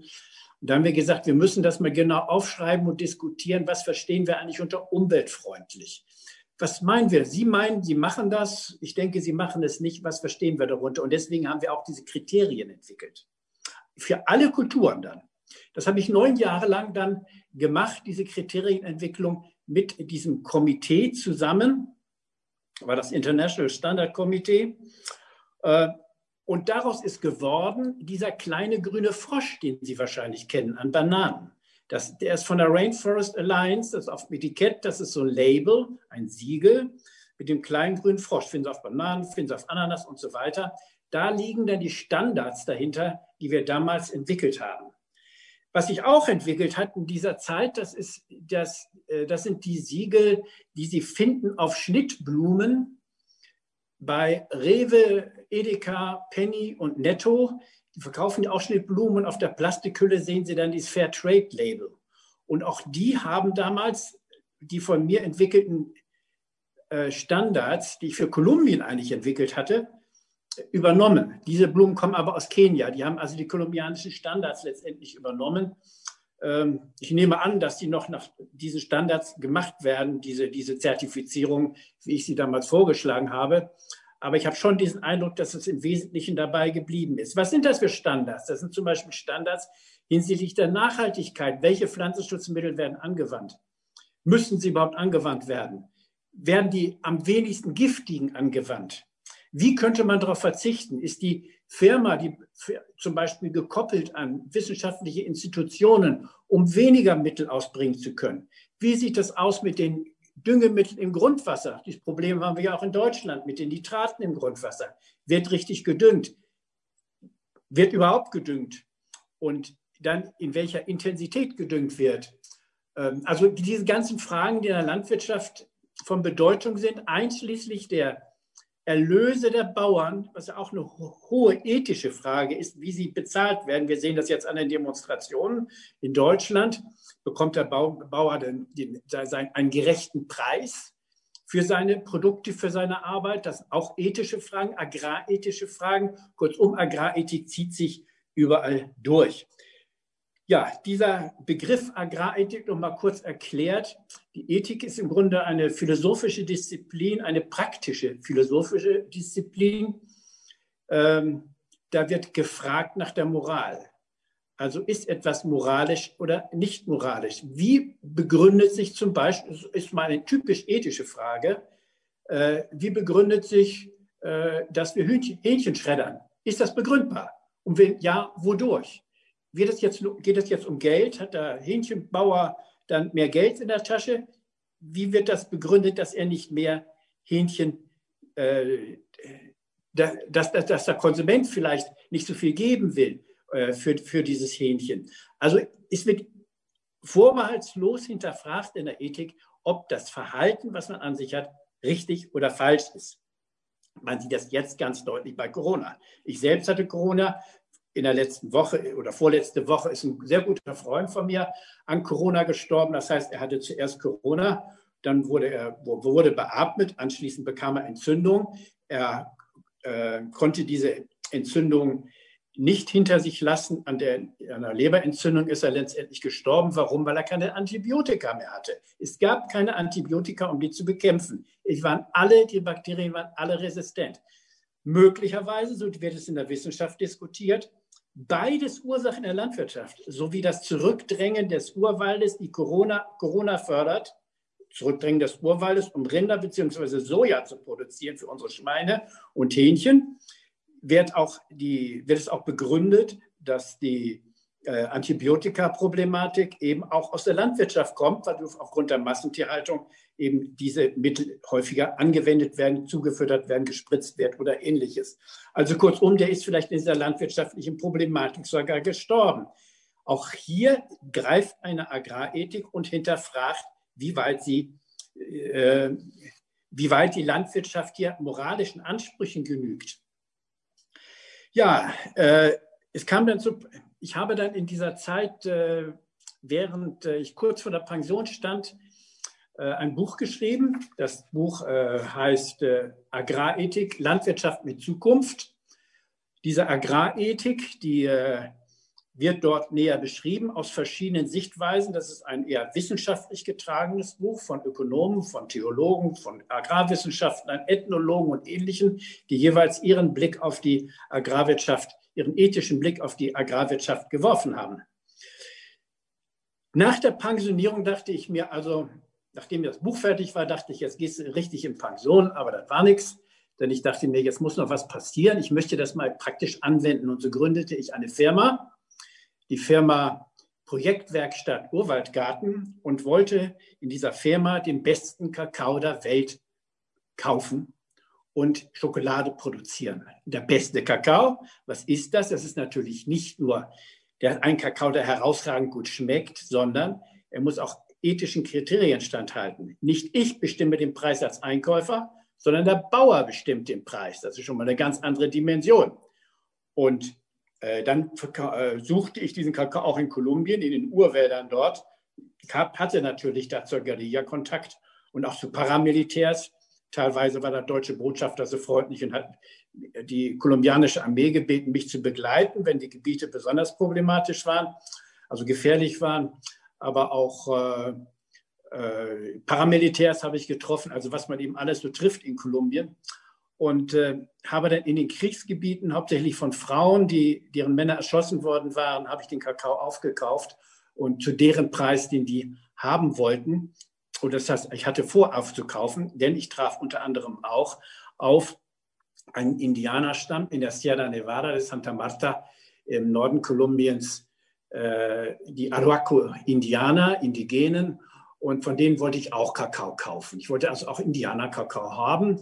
Und ich, setzte, ich kam da also hin, das dauerte so zwei Tage, bis man da war, war das ein bisschen schwierig. Und ich setzte mich dann dahin auf den Boden und saß mit dem Mamo, der saß mir gegenüber, das ist das, das Oberhaupt, der, das geistige Oberhaupt der Indianer dort gewesen. Wir saßen dann erstmal zwei Stunden und zwei Stunden und haben gar nichts gesagt, bis er dann sagte, Sie wollen wohl Kakao kaufen. Da sagte ich, ja, ja, fragte er, was, also das, was ich jetzt in einer Minute erzähle, das ging da über mehrere Stunden. Was, habe ich, was, was kriegt er denn dafür, wollte er wissen, nicht? Was kriege ich dafür? Und dann sagte ich, naja, was Sie haben wollen, Sie bestimmen den Preis und Sie sagen auch, ob Sie Dollars oder Euros haben wollen. Ja, sagt er, das, ich brauche aber was anderes. Ich sage, ja, was denn? Ja, ich brauche was, was die Mutter Erde zufriedenstellt. Und dann sage ich, da habe ich nichts, habe lange überlegt, bin unverrichtete Dinge weg.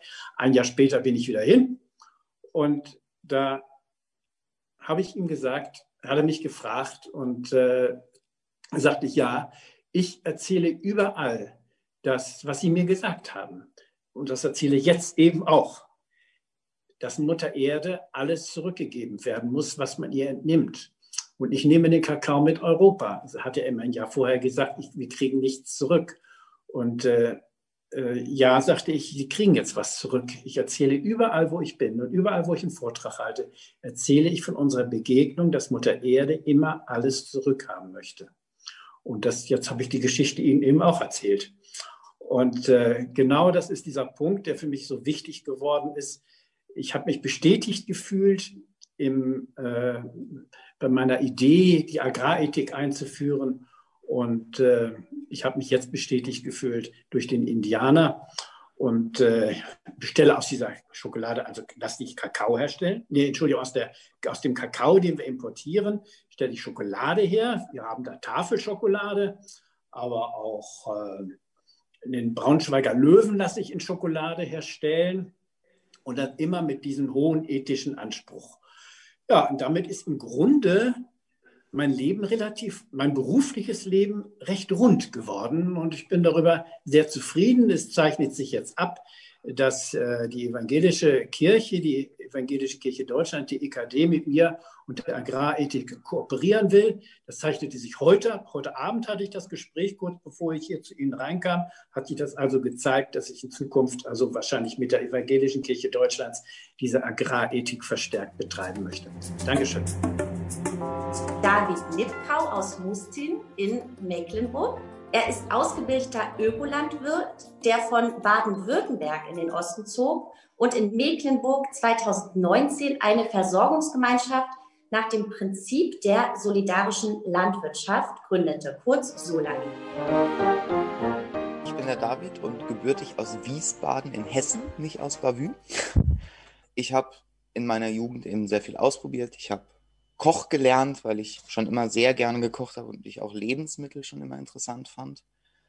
Habe mich auch im Holzhandwerk ausprobiert, aber das war mir alles zu eng und war schon immer von kleinster Kindheit an eigentlich äh, draußen unterwegs und mit meinem Opa auch immer viel im Wald.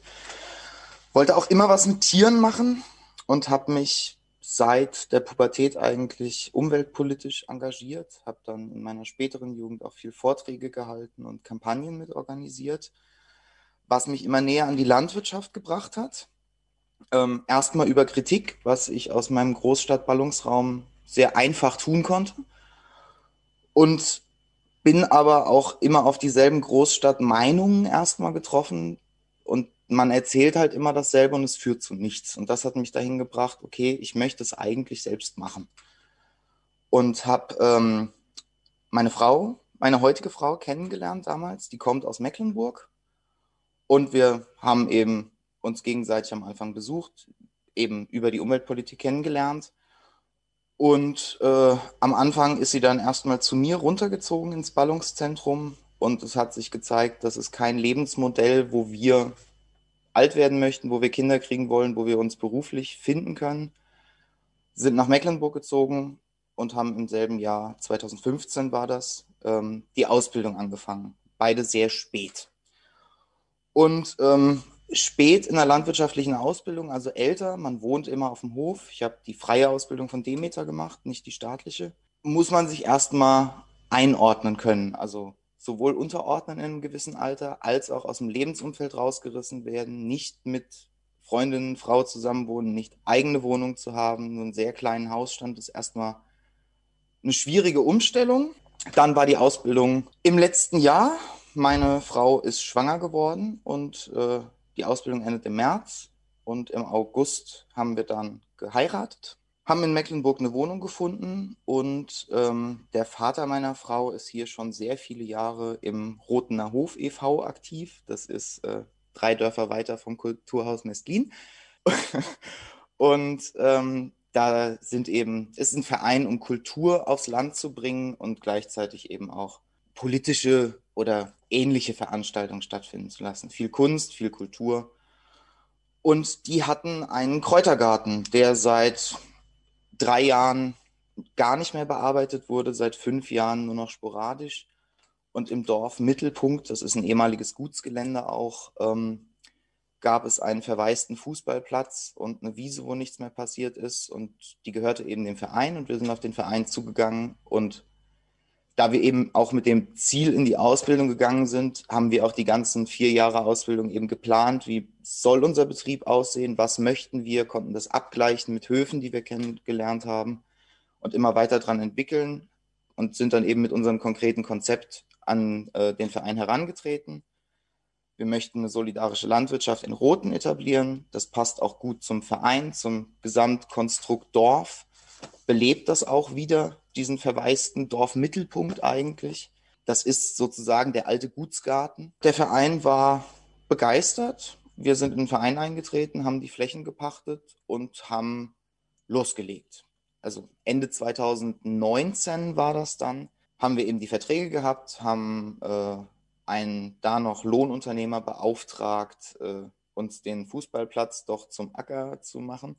Genau, so sind wir gestartet. Und wir selber ähm, arbeiten eben alles in Handarbeit. Meine Frau hat Pferdearbeit gelernt bei der A B L Und da soll es auch hingehen, wenn die Familienplanung abgeschlossen ist. Vorher können wir einem Arbeitsfeld nicht gerecht werden und das macht für uns dann keinen Sinn. Wir wirtschaften als solidarische Landwirtschaft. Das bedeutet ähm, im Prinzip eine wirtschaftlich ausgedrückt Erzeuger-Verbraucher-Gemeinschaft. Also wir als Landwirte haben Ernteteiler, nennt sich das dann. Davon haben wir jetzt letztes Jahr zwanzig zwanzig im ersten Wirtschaftsjahr zwanzig Stück gehabt.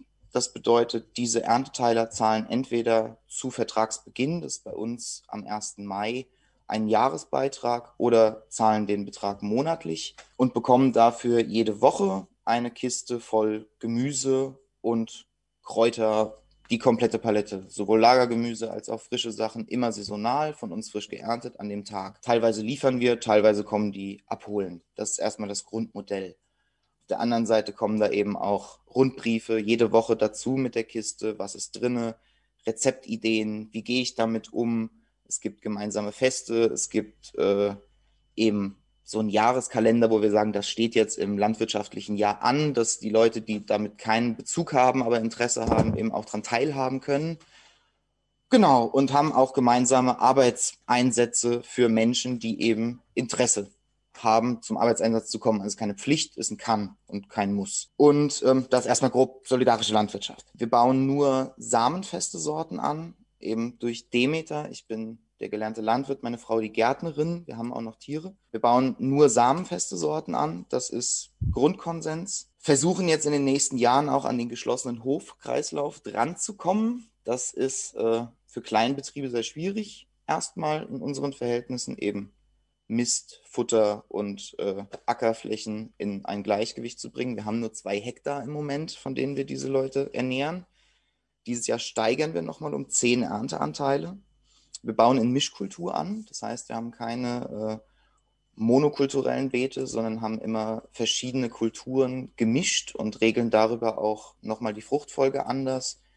Wir arbeiten viel mit Nützlingsstreifen und versuchen eben da auch auf dem Acker das ökologische Gleichgewicht herzustellen. Wir sind nicht zertifiziert im Moment, arbeiten aber trotzdem schon nach den Demeter-Richtlinien, auch inklusive der ganzen Präparatearbeit. Und was noch eine Besonderheit von uns ist, wir produzieren auch sämtliche Jungpflanzen selber. Das heißt, wir kaufen keine Jungpflanze zu, wir ziehen alles selber aus dem Samen, wir machen die komplette Jungpflanzenanzucht selbst oder direkt Saaten und arbeiten das eben. Wir arbeiten im Moment komplett ohne Maschinen, also alles ist Handarbeit und haben dazu als Wiederkäuer, das ist bei Ackerbauern oder im Demeter ist es Standard, man muss eigentlich wiederkäuendes Vieh halten, haben wir Schafe, für Rinder fehlen uns die Flächen und da wir eben sowohl die alten Gemüsesorten als auch die alten Tierrassen äh, anstreben, ich bin von dem Archehof-Konzept sehr begeistert und das ist eigentlich mein Zukunftsziel, das herstellen zu können, dieses Zertifikat für mich. Ähm, deswegen halten wir rauwolliges pommersches Landschaf. Das ist, das kommt von hier, das ist für die hiesigen Bedingungen gezüchtet, die kommen hier mit dem Futter gut klar, das, das passt hierher. Genau, der Kräutergarten vom Verein ist auch immer noch Kräutergarten, da wird auch viel Beerenobst angebaut, also wir haben eine, wirklich eine Komplettpalette an Obst und Gemüse erstmal, was wir gewährleisten können. Klar, eine Hofgründung, gleichzeitig ein kleines Kind und äh, das ganz normale Arbeiten, das ist erstmal relativ viel auf einmal. Das äh, ist dann so, aber auch da ist das Konzept solidarische Landwirtschaft dann wieder sehr schön. Wir vermarkten direkt, das heißt, wir bestimmen irgendwo den Preis durch die Kistengröße und durch das, was wir anbauen. Auf der anderen Seite, wir haben eben niemanden, der dazwischen sitzt. Die Leute, die unsere Kisten beziehen, geben weniger Geld für dieses Bio-Lebensmittel aus, als sie im Supermarkt oder im Biomarkt ausgeben würden und gleichzeitig ist es eben auch regional. Ich bin Jahrgang einundneunzig, also die Wende habe ich nicht miterlebt. Ich habe nur miterlebt, wie es ist, aufs Dorf zu ziehen und ich denke, das macht regional überhaupt keinen Unterschied, wo man aufs Dorf zieht, man ist immer der Zugezogene. Und im falschen Dorf ist man auch der Zugezogene noch, wenn man der Sohn vom Zugezogenen ist oder der Enkel.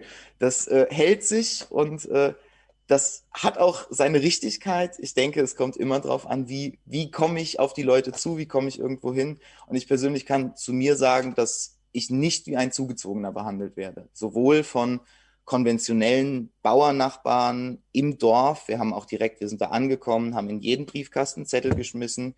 Wir sind die und die, das haben wir vor. Ihr seid eingeladen zum Kaffee Kuchen. Wir laufen einmal zusammen über die Flächen. Wir erklären euch, was wir machen. Das Angebot ist nicht so gut angenommen worden. Vielleicht waren wir da ein bisschen zu offensiv. Es kamen drei Leute. Aber im Dorf sind auch nur fünfzig. Also es ist, ja, der Schnitt ist trotzdem nicht ganz gut. Aber über die Zeit sind die Leute auch ganz schön aufgetaut. Und mittlerweile kommt man auch in Dialog, wenn wir auf dem Acker sind und die Leute über die Holperstraße, in Rothen gibt es keine Asphaltwege, ähm, spazieren gehen, dann äh, ist man da jetzt auch schon im Dialog. Also genau, und für uns war eben Mecklenburg der Weg, nicht äh, Rhein-Main-Gebiet, weil das, was für, für andere Jugendliche oder junge Erwachsene mittlerweile oder Erwachsene ähm, strukturschwach ist, ist für uns genau, was wir wollen. Für uns heißt das Entschleunigung, für uns heißt das dünn besiedelt, wenig Menschen, viel Raum, wir können spazieren gehen, wir können wandern, wir haben, wir haben das Land und können tatsächlich auch das Land genießen und haben nicht diesen ständigen Druck und Lärm und Stress der Großstadt und ähm, sind sehr glücklich damit, Stadtflucht begangen zu haben. Das war genau der richtige Weg eigentlich, um unsere Familie und auch unsere Zukunft hier auf dem kleinen Dorf in Nirgendwo zu etablieren. Kees de Vries aus Zerbst, Anhalt. Er ist gelernter Landwirt, der kurz nach der Wende aus Holland nach Sachsen-Anhalt kam, einen Milchviehhof bewirtschaftet und seit zweitausenddreizehn als Bundestagsabgeordneter für die C D U im Ausschuss für Landwirtschaft sitzt. Sie bieten einen wunderbaren Kontrast. Ich glaube, sie sind genau das äh, Äußerste gegenüber Herrn Nipkow. Wobei ich Herrn Nipkow mitgebe, dass wir beide wahrscheinlich nicht die Zukunft sind. Wir werden uns wohl irgendwo in der Mitte treffen müssen, wenn wir beide überleben wollen. Das mal vorweg. Zu meiner Person, äh, Kees de Vries. Wie Sie hören, geboren in Holland. Inzwischen fünfundsechzig Jahre alt, geboren auf einem kleinen Bauernhof. Als älteste von zwölf Kindern. Ich wusste schon ziemlich früh, dass ich genau wie mein Vater Landwirt oder besser noch Kuhbauer werden wollte. Habe äh, der elterliche Hof immer unterstützt und am Ende führte das dazu, dass ich in zweiundachtzig, nachdem mein Vater einen schweren Autounfall hatte, den Betrieb sozusagen übernehmen dürfte. Äh, damit eigentlich mein Berufsziel erreicht. Und dann kommt, äh, ja, die eigentliche Wende haben wir kaum mitbekommen, muss ich sagen. Also für mich spielt ein ganz andere äh, Ding eine Rolle. Ich habe in den Jahren auch meine Frau kennengelernt. Wir haben unsere damals vier Kinder in Holland bekommen, äh, den Betrieb ausgebaut. Also was da weit weg im, im Osten Deutschland passierte, das war für uns äh, nicht das tagtäglich Interessante. Aber als dann, ja, so in die Jahre neunzig, einundneunzig, meine beiden jüngeren Brüder äh, erzählten auch, mit Kühen ihre Zukunft gestalten zu wollen. Da wusste ich, das geht hier in Holland nicht. Dafür ist dieser Betrieb zu klein. Dafür sind bei uns die Flächen zu teuer. Und die Milchquote war zu dieser Zeit einfach unbezahlbar. Und dann haben wir Information bekommen, dass es in ehemaliger D D R auch Chancen gab für junge Landwirte außerhalb Deutschlands, also auch aus Holland. Wir haben uns informiert, mal ein bisschen rumgehört. Und ein guter Bekannter von uns, der war für eine Bank, für eine holländische Bank tätig in Ostdeutschland. Die haben wir mal eingeladen. Der hat uns dann über die Chancen sozusagen informiert, also was es da alles gab und so weiter. Und im bestimmten Moment hat er gesagt, naja, ihr seid jetzt enthusiast, aber das Arbeiten da, Betrieb ist das eine. Ihr müsst da auch leben wollen mit euren Familien. Geht nur erst mal gucken. Also haben wir, mein Bruder Jan und ich, von sechzehnten bis zwanzigsten Juni einundneunzig das erste Mal die ehemalige D D R besucht. Wir sind über Hamburg, Rhein, haben so, sind nach Süden und bei Dessau sind wir dann quer über der Harz zurück nach Holland. Und das war ein Erlebnis. Beigeblieben sind mir sozusagen zwei Dinge. Das erste war das Berufliche, also ich habe schon gesagt, kleine Bauernhof in Holland, acht Hektare, zwanzig, fünfundzwanzig Kühe waren meine ersten Erinnerungen. Ja, und hier äh, haben wir Menschen äh, getroffen, also wir waren interessiert in Landwirtschaft, also wenn er irgendwo ein Traktor im Gange war, haben wir angehalten, Die haben snel gezien, dat was een, een, een Ausländisch Auto. Die waren met de alte Mercedes van, van Vater unterwegs. Die sind schnurstracks auf uns zugekommen. Die waren genauso neugierig wie wir. Und dann hörten wir von einem L P G mit fünftausend Hektare und die Hälfte brach liegen. Solche Zustände. Sie kennen das alles, aber für uns war es damals jedenfalls komplett neu. Das war das eine. Das andere, bleibende Erinnerung, es war alles grau. Also, wenn ich jetzt noch zurückdenke, dann sehe ich nur, ja, egal, Mensch, Tier, Pflanze, Gebäude, die ganze Welt war grau. Es war auch Mitte Juni, es war heiß, es war stocktrocken, also es staubte, aber das war, das war etwas, ja, Prägendes. Es gab zwei Ausnahmen übrigens. Das eine war der Zigarettenautomat von Tobago, der war braun-gelb.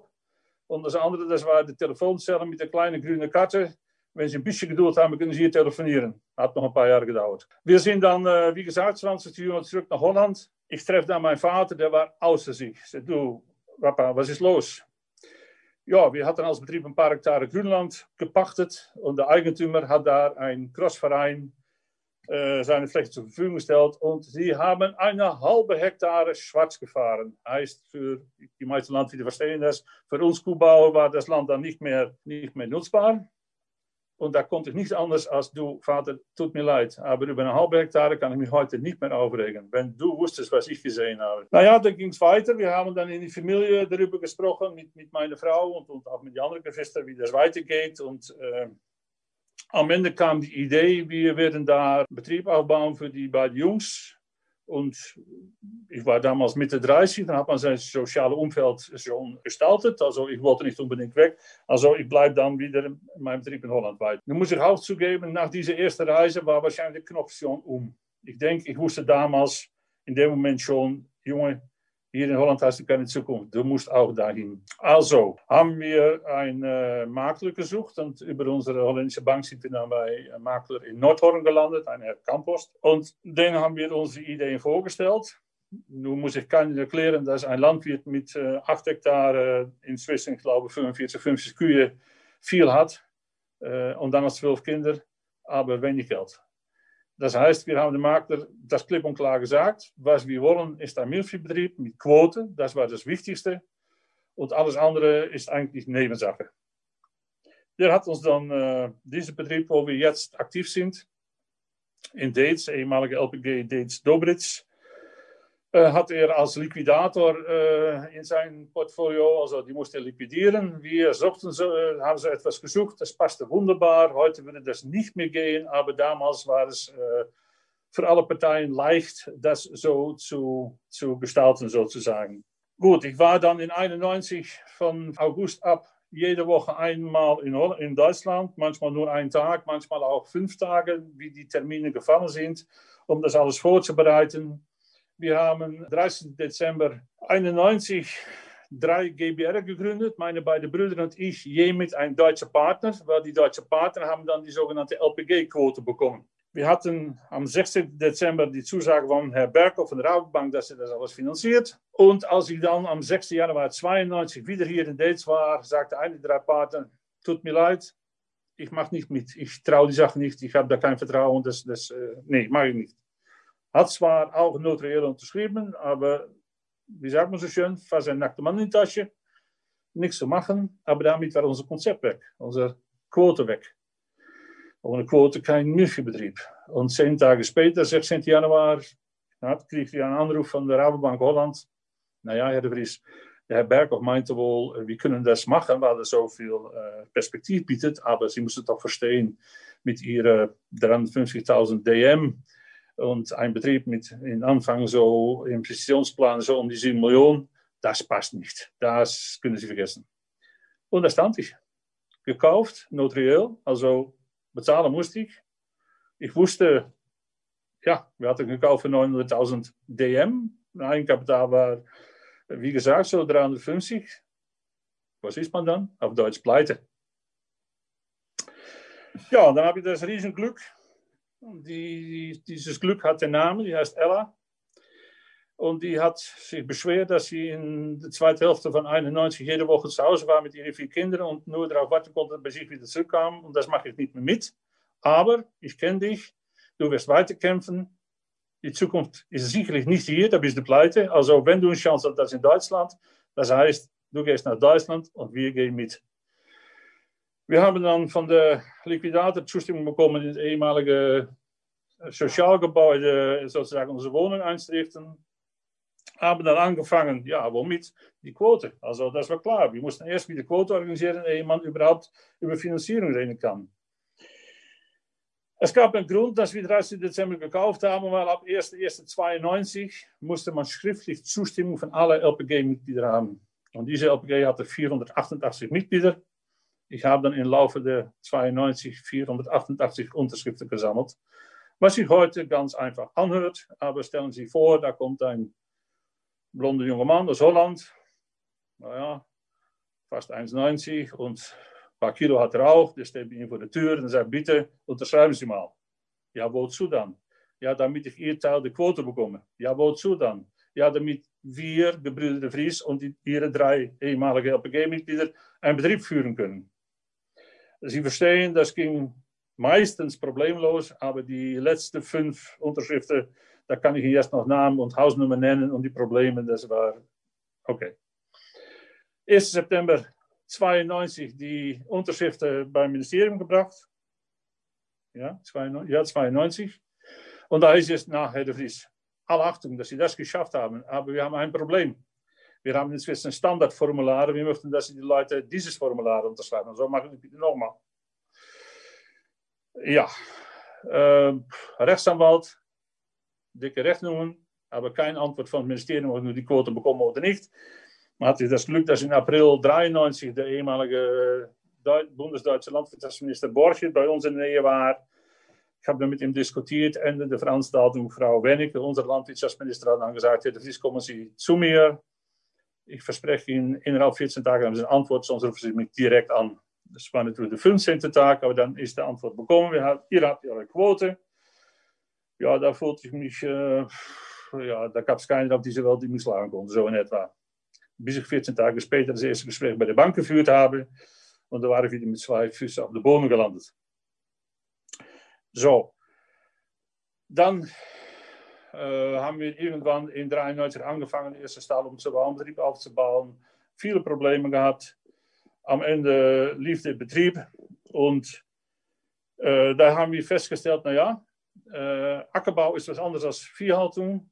Also äh, da muss ich einen Spezialist holen. Und ich hatte das Glück, dass eine meiner Schwestern sich gerade einen Ackerbauer geangelt hat. Und ich habe ihn überzeugt, auch nach Deutschland zu kommen. Und ich, mein Schwager, das ist Schwager Gerhard van Ginkel, mein Schwager Piet van Kampen, hat schon vorher angedeutet, das ist der technische Mann, dass er auch gerne mitmachen konnte. Also am Ende waren wir dann so Anfang dreiundneunzig mit fünf Geschwistern und teilweise ihre Familien in Deutschland. Als ältester Bruder durfte ich Kapitän auf dem Schiff sein. Und das... Äh, Ja, das führte dazu, dass ich heute, würde man sagen, unsere Familie in unsere Gesellschaft integrieren dürfte. Hört sich hochtrabend an. Es war ganz einfach im Anfang. Unsere Tochter war sechs, als wir am siebten Februar zweiundneunzig nach Deutschland gekommen sind. August Einschulung, September erster Elternabend. Diese Klasse braucht einen Elternvertreter. Wer macht das? Lange so ruhig, bis ich sagte, wenn Sie wollen, mache ich das. Machen Sie mal. vierzehn Tage später, die meisten kennen die Geschichte oder kennen die, wie das läuft. Die vier Klassen brauchten einen Schulvertreter für den Kreiselternrat und ich war ein halbes Jahr in Deutschland ein Mitglied im Kreiselternrat. Ein Jahr später brachten die einen vor Vorstand und sie raten es, spätestens da hat man den Holländer im Blick, der bereit war, mehr zu machen als nur sein eigener Betrieb. Und das kennen die meisten auch. Wenn man sich dann einmal so aus dem Fenster lehnt, dann braucht dich jeder. Und ehe ich mir versah, war ich, ich weiß nicht, äh, in so vielen verschiedenen äh, äh, wie sagt man, Vereine und, und, und Dinge aktiv.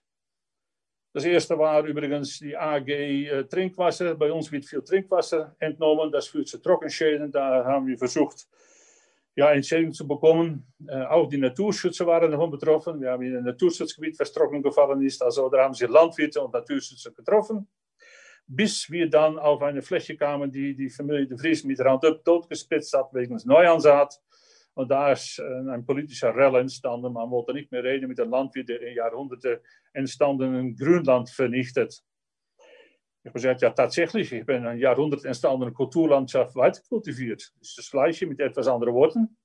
Aber auf meine Frage beim Bauverband, wo ich inzwischen Kreisvorsitzender war, ob dann unser Kreistag überhaupt keine Ahnung mehr hat von Landwirtschaft, war die Antwort nein.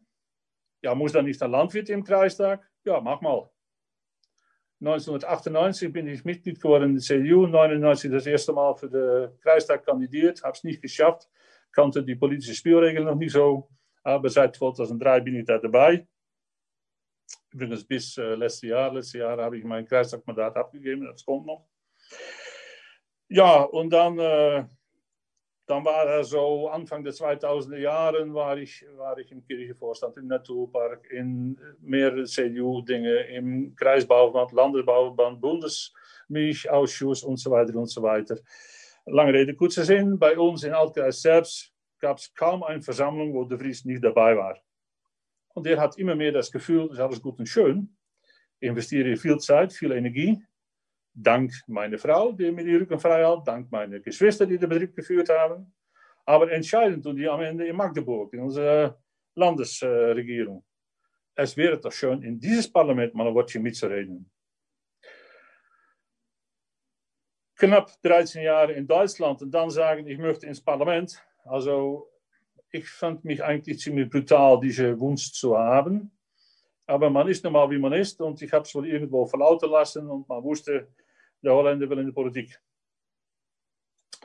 Dann war ich auf einer Veranstaltung, fünfzehnten Geburtstag, mein äh, Bauernpräsident äh, Boy. Und da waren alle, die sich für wichtig genug halten. Also ich war auch da. Und da wurde mir von einem ehemaligen Kollegen aus dem Bundestag gesagt, du, de Vries, wenn du dann über Politik nachdenkst, warum dann in Berlin? Das war nicht zu fassen, das war unmöglich, das, das, das konnte nicht sein. Aber wie gesagt, man ist, wie man ist. Ich habe mich ein bisschen umgehört, ich habe Unterstützung bekommen. Und man hat gesagt, ja, warum nicht? Wir trauen dir das schon zu. Okay, habe meinen Hut in den Ring geworfen. zweitausendfünf bin ich nicht nominiert, in zweitausendneun war ich der linke Kandidat Jan Korte unterlegen mit null Komma sechsundzwanzig Prozent. Und seit zweitausenddreizehn bin ich dann im Bundestag, im Landwirtschaftsausschuss. War nicht einfach. Im zweiten Jahr, äh, ja, wissen Sie, wenn man dann dreißig Jahre der Chef war und auf einmal sagt einer, was du zu tun hast und wann und wo, dann musste ich da erstmal dran gewöhnen. Ich glaube, ich habe ein bisschen viel rumgenorgelt, bis meine Frau gesagt hat, entscheide dich. Entweder du trittst aus und hast nichts mehr, oder du passt dich an und machst das Beste daraus. Ich habe den zweiten Weg genommen. Im Nachhinein kann ich sagen, ich habe acht, fast acht wunderbare Jahre erlebt. Äh, es ist mir nicht vergönnt, nochmal eine Periode zu machen. Man hat mich nicht mehr nominiert. Ich hätte es gerne noch gemacht. Ich fühle mich noch fit genug. Ich denke, dass meine Lebens- und Berufserfahrung hier und da positive Impulse in, in das äh, Landwirtschafts äh, wie sagt man, äh, äh, regieren, äh, dass ich dazu beigetragen habe. Ich habe sicherlich nicht alles erreicht. Ich nenne mich selber ein eher äh, grüner Landwirt. Äh, plädiere auch stark für die Kreislaufwirtschaft, aber das habe ich hier schon mehrfach gehört. Das ist wenigstens inzwischen besprechbar in der Bundespolitik. Das erfahre ich als ein, ein, ein äh, äh, Success von mir, ein Erfolg von mir. Äh, ich war wie heißt der Berichterstatter von Milch und Pflanzenzucht und, und Bodengesundheit. Bei Milch habe ich die äh, Milchkrise in zweitausendfünfzehn sechzehn politisch begleiten dürfen. Das hat dazu geführt, dass ich für mich einen Milchstrategieplan auf zu Papier gebracht habe. Äh, ich glaube, man kann das viel besser machen, aber das hat sich verschiedene Sprecher heute haben auch eigentlich mehr oder weniger gesagt, diese absolut liberale Weltmarkt, die wir jetzt nachgehen, ist nicht das Nonplusultra. Leider habe ich es nicht geschafft, davon die Mehrheit zu überzeugen, aber ich bin überzeugt, die, das kommt noch. Was Pflanzenzucht angeht, äh, war ich äh, mit in Diskussionen um grüne Gentechnik. Ich verstehe bis heute nicht, dass äh, das auf so viel Widerstand äh, gestoßen ist. Äh, man hat gesagt, achtundachtzig Prozent der Deutschen will keine grüne Gentechnik. Ich behaupte, achtundneunzig Prozent der Deutschen weiß nicht mal, was es ist. Heute reden wir über neue Züchtungstechniken, die Diskussion geht wieder los, aber ich habe gute Hoffnung, dass es jetzt eine, Sinn, äh, eine sinnvolle äh, Politik bringen wird. Und das dritte Problem habe ich schon genannt, das war die Bodengesundheit. Für mich ist das in erster Linie Kreislaufwirtschaft, das Problem, was Herr Nipkow auch gesagt hat. Das ist besprechbar. Eins möchte ich noch sagen, das hat dann nichts mit Landwirtschaft zu tun, aber ich hatte das Glück, dass ich in die regierungsfreie Periode, muss ich fast sagen, nach der Wahl in zweitausendsiebzehn, hat es mehrere Monate gedauert, in der neue Regierung stand. In dieser Periode habe ich hundertvierzig Bundesverdienstkreuzträger kennengelernt, die mir darauf gebracht haben, dass man nicht die Migranten, also die Flüchtlinge bekämpfen soll, aber die Flüchtlingsursache. Das ist etwas, das war genau, was ich auch empfinde, was auch hier übrigens mehrmals durchgedrungen ist. Ich habe da gekämpft für eine Enquete-Kommission Fluchtursachenbekämpfung. Ich habe die leider nicht bekommen, aus dem einfachen Grund, dass es schon zwei Enquete-Kommissionen gab und man mir sagte, der dritte hätte als Vorsitzender einen AfD-Mensch gehabt, das wollten die nicht. Ich muss Ihnen sagen, es hätte mir Spaß gemacht, eine Enquete-Kommission Fluchtursachen bekämpfen und Vorsitz ein AfD-Mitglied. Aber wir felsenfest überzeugt, dass wir auch hier in die Richtung gehen. Was ich für mich in Anspruch nehme, ist, dass seit dieser Zeit das Wort Fluchtursachen in aller Munde ist und wir das bis zweitausendsiebzehn eigentlich nie gehört haben. Ich denke, was mir bleibt, ist zu sagen, dass nur über die Fluchtursachenbekämpfung, das heißt, die Menschen da eine Perspektive bieten, Uh, irgendwann mal ein bisschen Ruhe in die Sache kommt. Meine Perspektive ist hier in Sachsen-Anhalt mit meiner Familie. Also, das habe ich noch vergessen. Ich bin inzwischen stolzer Großvater von sieben Enkel. Ich bin dankbar, dass wir die Chance in Deutschland bekommen haben. Ich bin dankbar, dass ich acht Jahre in die Bundespolitik mitmachen durfte. Und ich bin dankbar, dass ich meine Geschichte hier erzählen durfte.